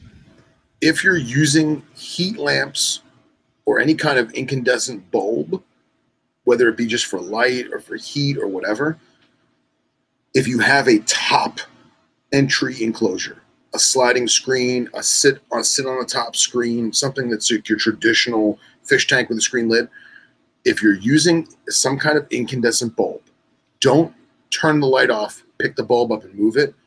You'll pop the filaments and you'll you'll blow that bulb. And you'll be like, "Oh, what the hell? I just I just bought this heat bulb. It was, you know, 9.95 and it's only I've only had it a month and it burned out." No, no. They don't go bad that quick. It's because those filaments in there are scalding hot from electricity and the minute you picked up that lamp it went and broke. How'd it go? So, and broke. So what you got to do is you got to turn the light off, let it cool down for five ten minutes, then pick the lamp up and move it, and then that way you'll save that incandescent bulb for longer and longer use.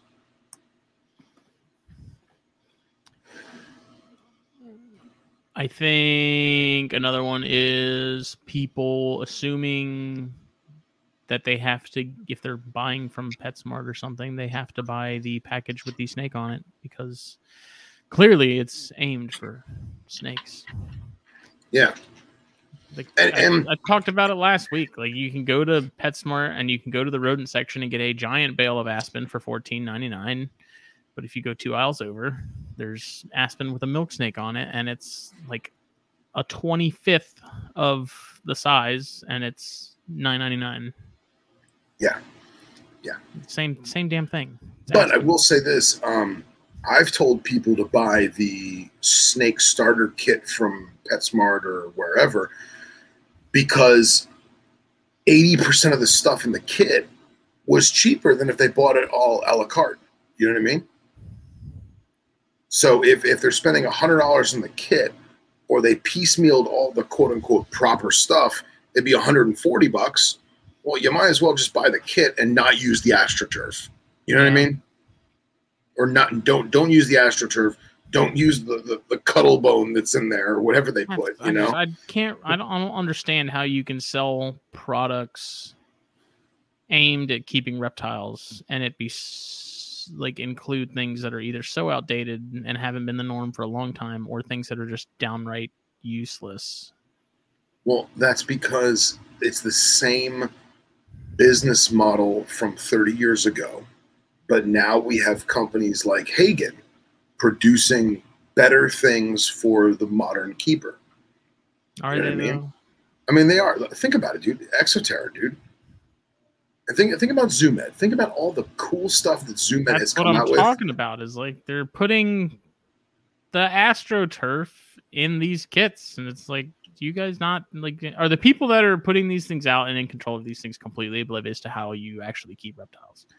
I don't know. I feel like there's two tiers to it. I feel like there's the the the the novice entry level tier, which is getting the AstroTurf, and then you look at like the guy that invented Solar Glo bulbs, and it's like this dude is a this person, man, woman, whatever, that invented a light bulb that can not only produce heat but also produce UVs A and B beyond 18 inches in distance and that's why they're 50 60 dollars a bulb it's because it's breathtakingly amazing and like some of the stuff that scott was talking about like these new U- these new leds that produce UVB. Well, they're going to be four hundred dollars.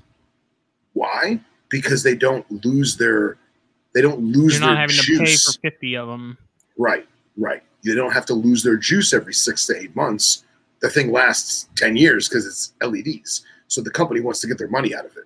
You know what I mean? If they're losing you buying that bulb every six months, they're going to make the money on that LED system, which, in my opinion, is worth it.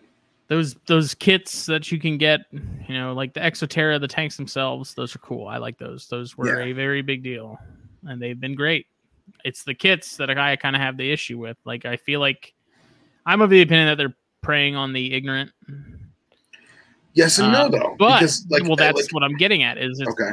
Really the buyer it well it's it's 50-50 half of it is the buyer should have done their research to figure out what's the the they should have done some some googling to figure out what is the proper way to do things and what, how are things done now Uh, I think other that happened in 2020. I think from 2019 to now, you've noticed a significant uh, advancement of the standard reptile kit. Like, for example, Exoterra put out that uh, Crested Gecko kit. They had like two or three different versions of the same kit. It was a tall Exoterra, I think like 18 by 12 by 12, double double doors. It had the foam background with like the tiki guy head. It had the magnetic cups for feeding. You know, it came with a, a ground up cocoa husk as substrate, and like that's a good kit. You know what I'm saying? But then again, you also have companies like Zoo Med that is like we just talked about that still have friggin' AstroTurf. yeah and so it's it's a halfway it's a it's a 50-50 thing where I, I, those kits i think are aimed at impulse buyers i think that's Maybe. a fair that's a fair assessment uh, i think a lot of the stuff in petsmart and those chain stores is is geared at, the impulse buyer um But I also don't want the listeners of this to think that all those kits are bad because you look at a company like, like for example, Underground. Underground's retail store sells kits. Uh, not only do you get a uh, a discount on the animal when you buy the kit with the animal, but it's not a kit from Zoo Med or from Exoterra or from Zilla. It's a kit they put together to cater to that species. So, like, there's a baby colubrid kit, you know, king snake, corn snake, you know, baby rat snake, put whatever. together by you guys It's put together by Underground, so they get a See, twenty. that's that's different because Right. they're they're catering it more Right. to the actual species instead of a whole like, Yes. hey, this is a snake kit. Yeah. Now, don't get me wrong. In that kit is UVB and heat lamp because it's a twenty long, and they put the UVB in there because they say, hey, e- even if the snake doesn't use it, it's potentially still beneficial, and it illuminates the cage and it looks nice. You know what I'm saying? So, granted, does that person still have to pay the forty dollars for that, you know, fixture and bulb? Probably not, but it's part of the kit and it's part of the whole system of it, and whatever.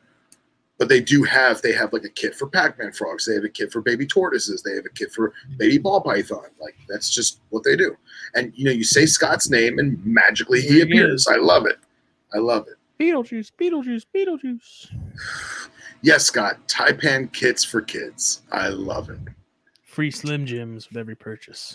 Yeah, it comes with an ace bandage and a bottle of Advil. Some Benadryl.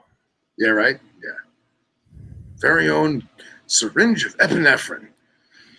But yeah, I, I see what you're saying. The, the kits are catered to a particular clientele that in theory doesn't know any better. And that's that's relying on the box store pet shop person not knowing anything either.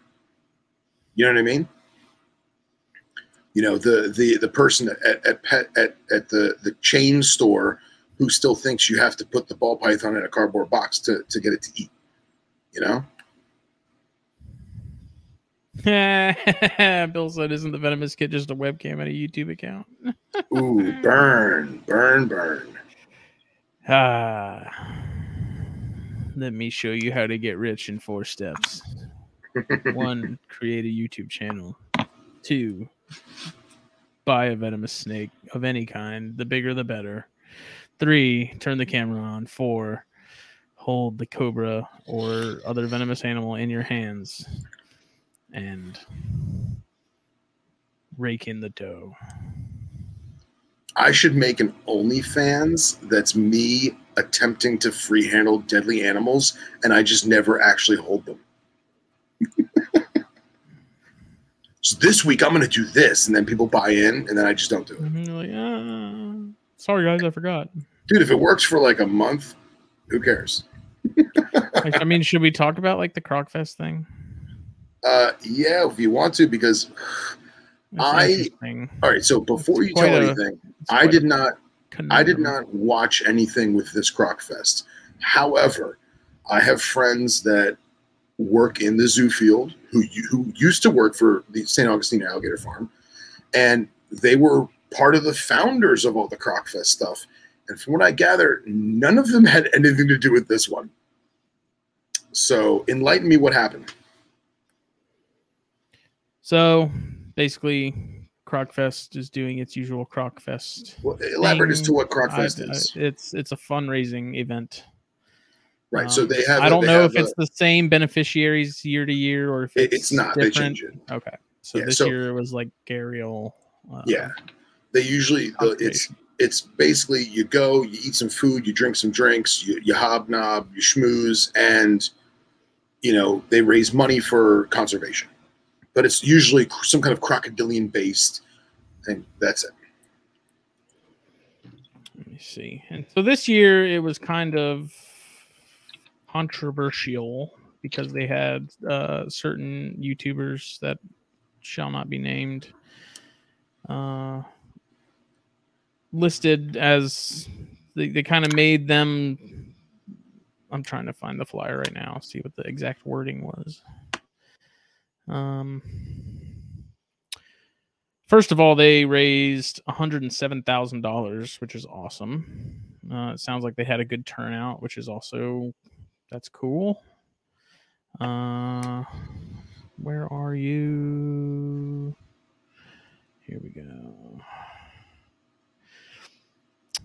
Uh, come on.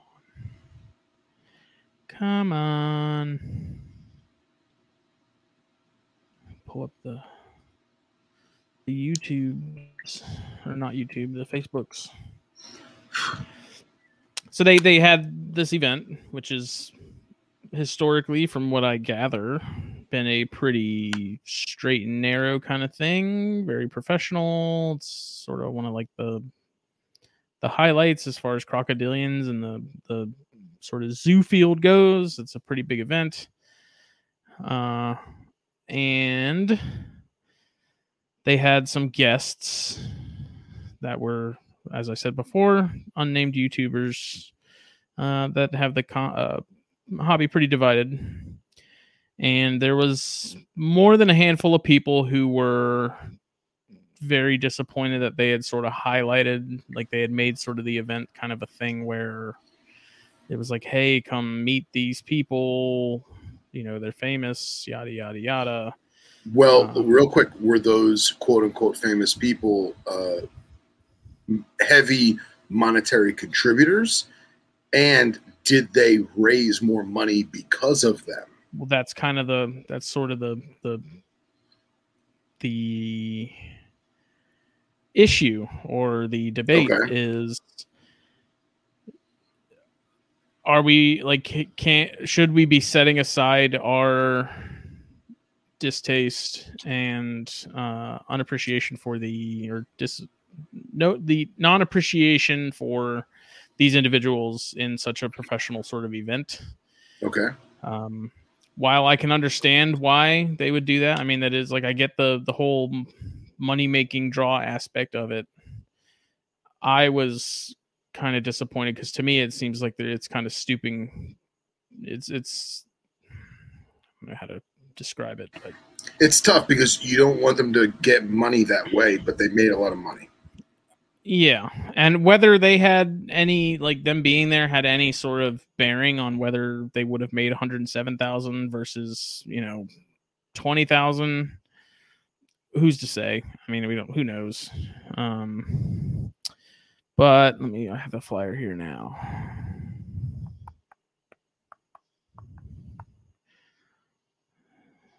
Uh, yeah, so they had meet celebrities, you know, free handler one, free handler two, um, and then a bunch of other people like Ty Park and um, people from like Zoo Miami and St. Augustine Alligator Farm and uh, Gharial Ecology Project, University of Florida. So it's kind of odd to have those individuals uh, there, and I can understand. Like the the it was frustrating to me because to me it's like you're sort of stooping to I don't I, it's selling out. I guess is kind of the way you could say it, not in the traditional sense, just in the fact that like they probably could have done just as well maybe not as well. Like I said, we have no idea if they had any bearing on the actual final numbers and money raised, but um, it just it seemed like a grab. You know, it seemed like a sort of a, a promo move, and I understand Yeah. that. Like I can I can get it. I don't agree with it. Um, but the other sort of the the one issue that I know like Paul McIntyre brought up uh, was just the fact that like now these individuals are going to be under the impression that like zoos are now willing to work with them and and are sort of actively promoting them when zoos are typically sort of very anti-hobby and and things like that so it's Yeah, do you think it's because the keepers are of a younger mindset and to them those people are a big deal? Because of social media culture? Yeah i mean if they're trying to get people that aren't in the hobby on like a serious level or anything like you know the people that are subscribed to the channel don't keep anything but just they're there for the the NASCAR crash um Yeah, but I'm, I'm thinking of it more like this. So if you're if all of your keepers that were in their 50s and 60s have retired, and now you have a new crop of keepers that are very eager to learn and very eager to you know work their way into it, and they're all the age of 21 to 30, and to them, social media is a major part of their life because that's millennial culture. Um, it makes sense why the zoo field would be so welcoming to that uh, social media concept. it's completely diff- like going against what they're Yeah. trying to do But but that's the old mantra, though, is what I'm saying. So if the new mantra is, oh yeah, social media is awesome. I mean, every zoo has a social media page now. They have to. You know what I mean? It's it's it's a major contributing factor to their advertising because at the end of the day, as much as it's about saving animals, it's also about making money to keep the zoo going. You know what I mean? It costs money to feed animals and you know employ staff yeah that stuff. i mean i understand that but so I mean, and I, here's just, the thing: is they they lose they've they're they've they lost lose credibility. they've lost credibility with Right. professionals in in herpetology, herpetoculture, whatever you want to call it. I mean, even Jim at Kentucky Reptile Zoo piped up and said, "You're you're making our job harder." Um, you know, it's disappointing to see this. And Scott brings up a good point: is you know how many prof- professionals will now not be a part of it moving forward because of that, and maybe that maybe they'll see sort of the the losses and and the you know not just monetary but uh, credibility wise and maybe moving forward won't do that anymore but Yeah. i don't know it's just it was sad and then it comes down to the debate of you know are you gonna not help and donate to conservation of a species because of that like Yeah. is that going to be your reason for not and I'm, I'm of the opinion it's like if you don't feel like supporting it then don't like Yeah, but but look at the. I'm just playing devil's advocate here. You know, I'm in. You know, I I'm I'm sharing your exact feelings and your exact sentiment, and the same as Scott. I, I do. I share your opinion, your sentiment. But just to play devil's advocate, if I'm doing a fundraiser and the past ten years of doing this fundraiser, I've only raised a thousand dollars a year, and then this year I say, oh well, Justin Smith's going to come. And he's going to hobnob and shake hands and kiss babies and all of a sudden I didn't make a thousand dollars. I made ten thousand dollars. Isn't that better for the animals? that's i mean that's the ethical You know I'm saying? like that's the that's Yeah. the moral fence that we're that we're sitting on is Right. can we put that kind of thing aside to to benefit something It's difficult. You know, I highly, I highly doubt, uh, you know, like the the NRA is going to have, you know, the kids from Columbine come and do a talk. It's just Yeah, not, you Yeah, know, you're right. You're right. That's a great analogy. It's a great, great analogy. Now, here's my thing. Maybe I'm old school, but I remember back in the day when you had a benefit, right? We'll call it a benefit. Um, you would invite the elite, whether that be the best of their field or the wealthiest of their field, you would invite them to a gala, right? Where you're going to basically have an auction to raise money for X, Y, and Z. And ideally, you're looking to get sponsorship and grants from these individuals. And we're not talking about, you know, a person who, you know, there's nothing wrong with someone bidding $100 for a $25 book, you know, because it goes to science and conservation. That's Right. fantastic. But we're talking about, you know, uh, uh, uh, Grandma X, who's 76 years old, and she's a widow of an oil tycoon who happens to love animals, and she's going to donate $4.6 million to this year's fiscal budget. Like, that's what I'm envisioning from a, a, a banquet of that sort. And I can't understand why Crocfest, maybe it's because it's a fest, maybe because it is the younger crowd, maybe it's because it's made to, to be a party and not like a banquet. But I feel like that that uh that gala is is losing its it's losing its allure these days. There I feel like there isn't any galas left to raise money. You know what I mean? The class is gone. Know, the couth is gone. it's it's it's almost like quicksand. Sort of the more you fight it the the the deeper you sink. And so it's one of those things where it's like you continue on that slow decline or do you give up some credibility to try and and boost it to make it better than it was the year prior? I don't know. I mean it's yeah. it's an odd odd thing i can understand why the you know the friends of ours that that were not happy with it uh, i can understand where they're coming from Right. um and i mean i agree with it for the most part but uh, it's just I mean, like I said, I'm of the opinion where if, if you want to support something and you know it's something you've you support in the past, but now there's something about it that you're not a fan of, I can I get it, you know, like don't do it. Yeah. I mean, look, and then there's sort of the promos like this, which are just kind of goofy, and it's like, am I, am I going to Crocfest to learn about crocodilians, or am I here to watch monster truck rally racing? You know, just kind of Yeah. I don't. It, when you're trying to cater it as like a professional thing, Yeah. you're not doing yourself favors. I don't. I don't know. I just. I didn't go. I didn't donate. So Right. maybe I can't. Maybe I have no no room to talk. But Yeah. I Yeah. understand why people are so frustrated with it, and we'll. I guess we'll see next year if it if anything changes. You know, but Yeah. hundred seven thousand dollars is not chump change, and it's No. awesome that they raised that. You know, good on them. It's awesome.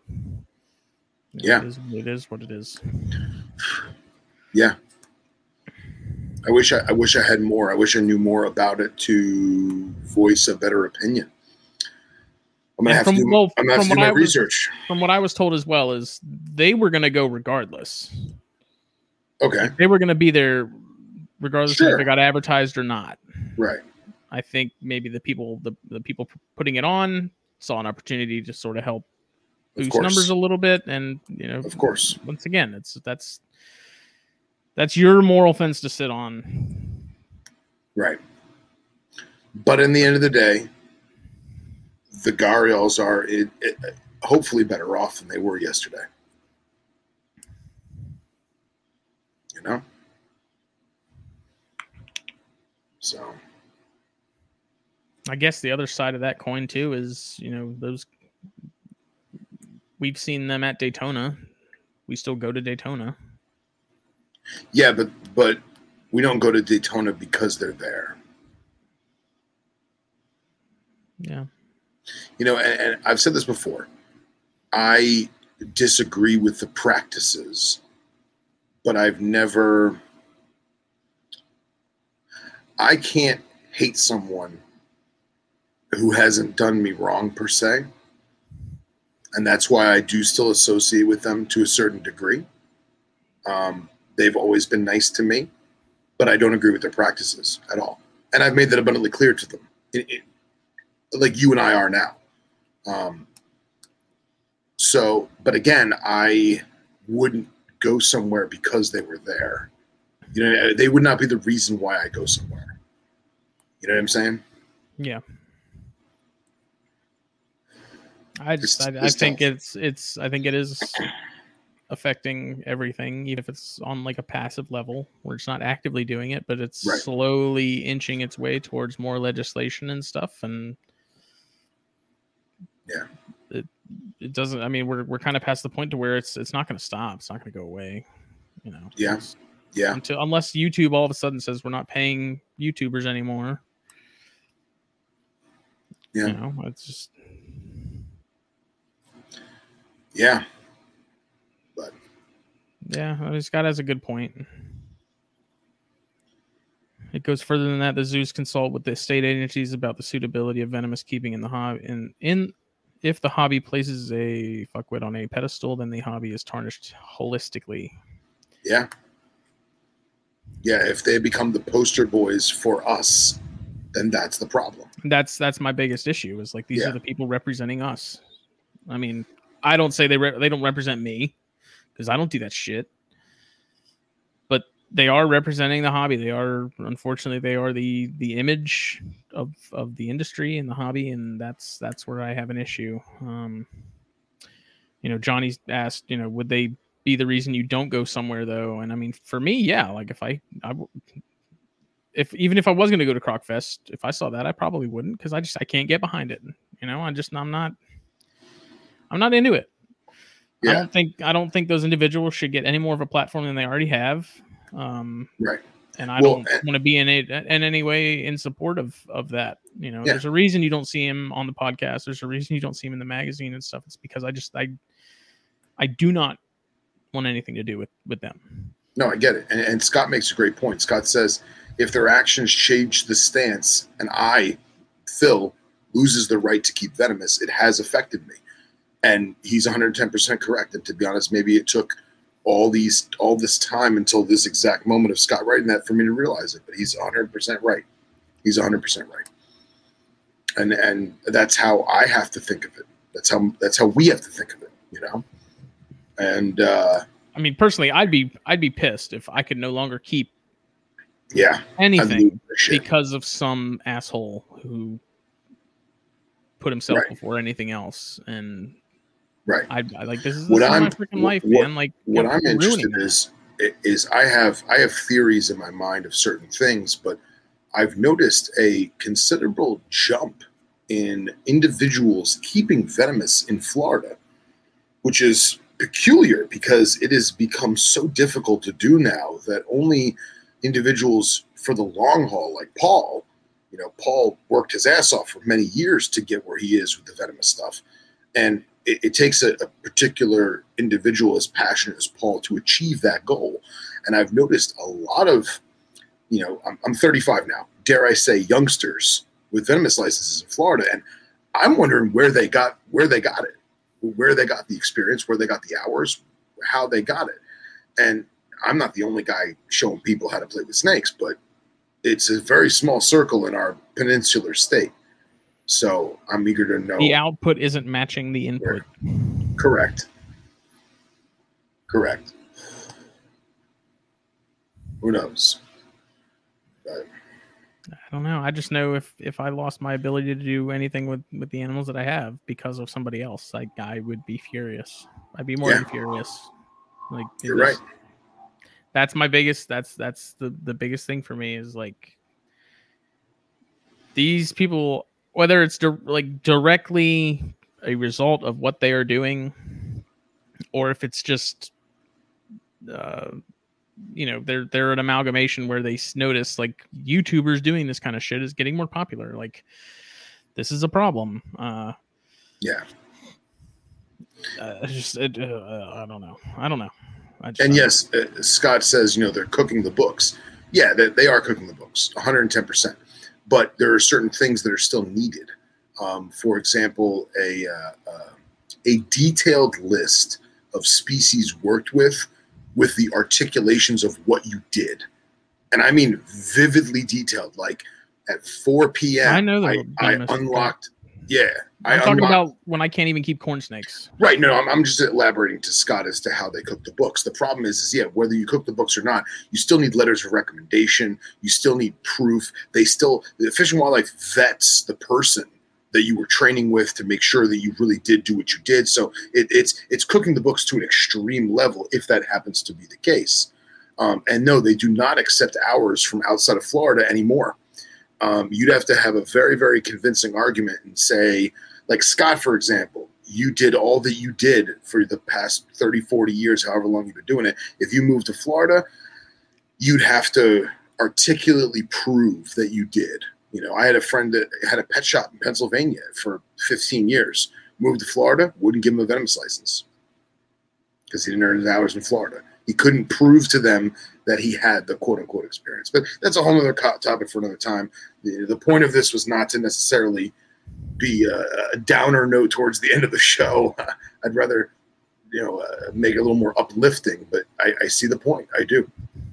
And yes, uh, Scott is correct. Boiga is venomous, Justin. Yes, I get that those Yeah. those get lumped in with all that legislation. You know, I, I understand that, but I'm talking about even when I can't keep my Bredl's pythons. You know, I don't think it'll ever come to that point, but stranger things have happened. Yeah. And I'll also end it on the note of these people could be the nicest guys in the world for all I know, and it doesn't matter. Like I don't, they could be curing children's cancer, and I don't. I it, uh, if you're doing this stuff, I just it, it's crap. It's garbage. Yeah. Yeah. I get it. Um, do you get the message I sent you on your phone? To find my phone first. trying to think of some other Yeah. no- novice tips that we could remember, but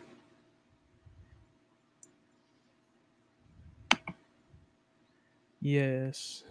yeah, all right. So another one I was going to bring up, just because we're talking about all different stuff tonight. Um, a new company came out now. Justin, correct me if I'm wrong, but are they directly affiliated with um, Reptile Basics or no? No. So it's Robin from he was with uh, Shippy Reptiles Okay, and the Reptile Report. okay, He was the guy that owned the Reptile Report, and I don't. I'm pretty sure he still does. I just don't think he's as involved with it as he was. So he started this sci- uh, company called Redline Science, which is basically like a aquaculture, uh, herpetoculture tool company. Um I got a pair of the those hemostats there with the finger holes. oh yeah, I got a pair of 20 inches of those. They're pretty sweet. and they're stainless and black, Well, yeah, they're they're coated, so they're like um, anodized. Is that the word? anodized. Okay, Um, and I got mine through Pangea. So kind of my only gripe right now is like we see all these pictures of all this stuff he's doing, and then you go to the the retailers for it, and they're not available yet. So it's like, you know, putting the cart before the horse kind of thing. Um, yeah. So but Uh, I really like mine. I mean, I love it. I'd love to get some more. Um, some of the other stuff. I want to try out some of those egg trays that Matt Most has been posting and using. right and that's and that was the thing is i i started looking at i love these um uh, the sponge hemostats these loop hemostats so i was i found these guys on instagram haphazardly um because i found i saw this thing this thing here Scraper set. yeah and they were basically showing it on instagram cleaning the tracks out of the vision cage and I messaged them and I was like, "Hey, where can I buy this?" Because that vision, I said, "Where can I buy your vision tool?" And uh, whoever, who's the gentleman who owns the company? Robin. Robin. So, a guy or girl? Guy. Okay, so so Robin messages me back saying, "Vision tool. That's a great name. we never even thought of doing it like that." But that Robin just Markland. seems yeah, that just seems like an awesome thing. And then I see Matt Most has all these these nice scraper tool, right? And who doesn't need a good you know scraper with replaceable blades? And I mean, are they Mhm. are they Delrin blades or is it actual metal? I think they're actual metal. I don't know. Nice, sleeved. yeah, I don't know. They may not be because that one in the actual unit itself isn't. Yeah. I don't know. But- Either way, like Matt Most posted Yeah. those bigger egg trays that that go in those bigger, yeah, that that one right there that go in the bigger delis. I really I want to try those, but I've I haven't been able to find them yet. Um, because that would also require me to go away from my seven dollar Sistema box, yeah, right, right. which is But- kind of painful because I've loaded up every time I go to Walmart. I end up walking out with one if they have them in stock just to have a, a bank of them. I think it's interesting that you know Matt Most was talking about having a a matte colored or a black set of hemostats or a black set of feeding tongs because of the visual appeal of the stainless or the shininess of the stainless. And that's something that you know venomous keepers have been dealing with for as long as people have been keeping snakes in boxes where the rattlesnake or the pit viper or the cobra it misses the prey item and bites the shiny tongs and i really want to work with these especially with the rinkhals because they're so shiny you know uh, uh, uh, they key in on that shiny stuff so so well that a set of matte black hemostats would it's in theory do the job so to speak so i'm, I'm really rather impressed with this Yeah, I got the twenties. I should have got. I meant. I for some reason I thought twenties were smaller than they were. So I mean, I'm not complaining because they come in handy, especially for like the adult male green tree that tries to take off my face, and you know the male Bredl's python when he gets kind of food crazy. Having something a little more distance between me and the mouse is is never a bad thing. Um, but yeah, I mean, I'm I'm happy with them. They're made to be much more corrosion resistant than sort of the typical stainless stuff that you get. Um, nice they're just I'm, like I said, I'm I like mine. I like not having the locking thing because I do have a pair of hemostats that do lock, and they almost always lock when I don't want them to. But see, Uh, I argue that I prefer the locking, and, but however, I also feather it in my hand so that I don't lock it. I only lock it when I want it to be locked. Yeah, well, I don't really ever have a reason for it to be locked. So, Yeah, but I'm anxious to see what other stuff he ends up cranking out. Um, it's cool. I mean, it's it's it's good stuff. yeah, it's very cool, very very cool. I like it.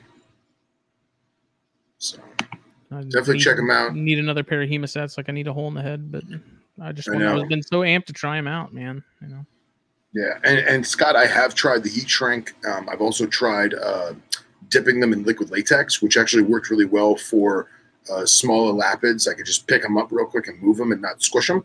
Um, but I want, I really do want black hemostats that are stainless steel and obviously anodized or powder coated or something. And then in theory, I could just throw them in the wa- in the dishwasher. You know what I mean? So, but yeah, I was rather impressed. I want to bring them up and kind of show them off. So. Yep. Yeah, and Scott, I I literally use the exact same thing you do. Uh, I've got, I mean, I keep my M1s in my car because they're the, you know, Cobra got behind the couch tongs, so to speak. But, uh, but yeah, 24 inch uh, tweezers and 12 inch hemostats too. So I have, I have 24 inch hemostats, which are phenomenally great as long as the prey item isn't too heavy because they don't lock and you lose that grip because they're so long that the hinge point, the pivot point, has to be closer to the tip of the tip of the hemostats.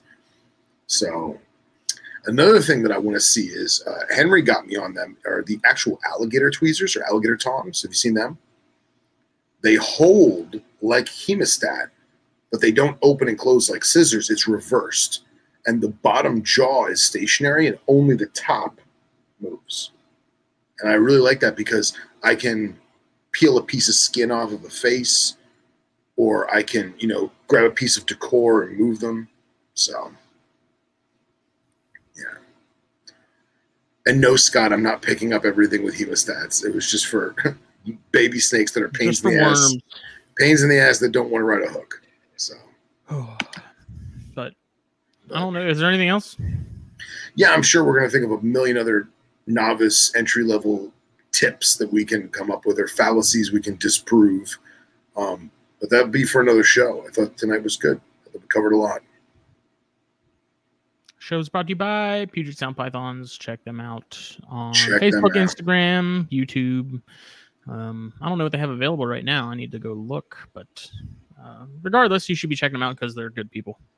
Awesome. So, everybody, have a good evening. Uh, I don't know if we're going to be doing THP Thursday or not. Okay. We're putting in a sliding glass door, and I might need to be around one of those nights this week to help do so. Um, No problem. and so I don't know if that's going to be Thursday or not, but I'll let you know what, what, what we're doing. So, All right. Sounds like a plan. alrighty. We'll see you guys soon. Later. Good night. Bye.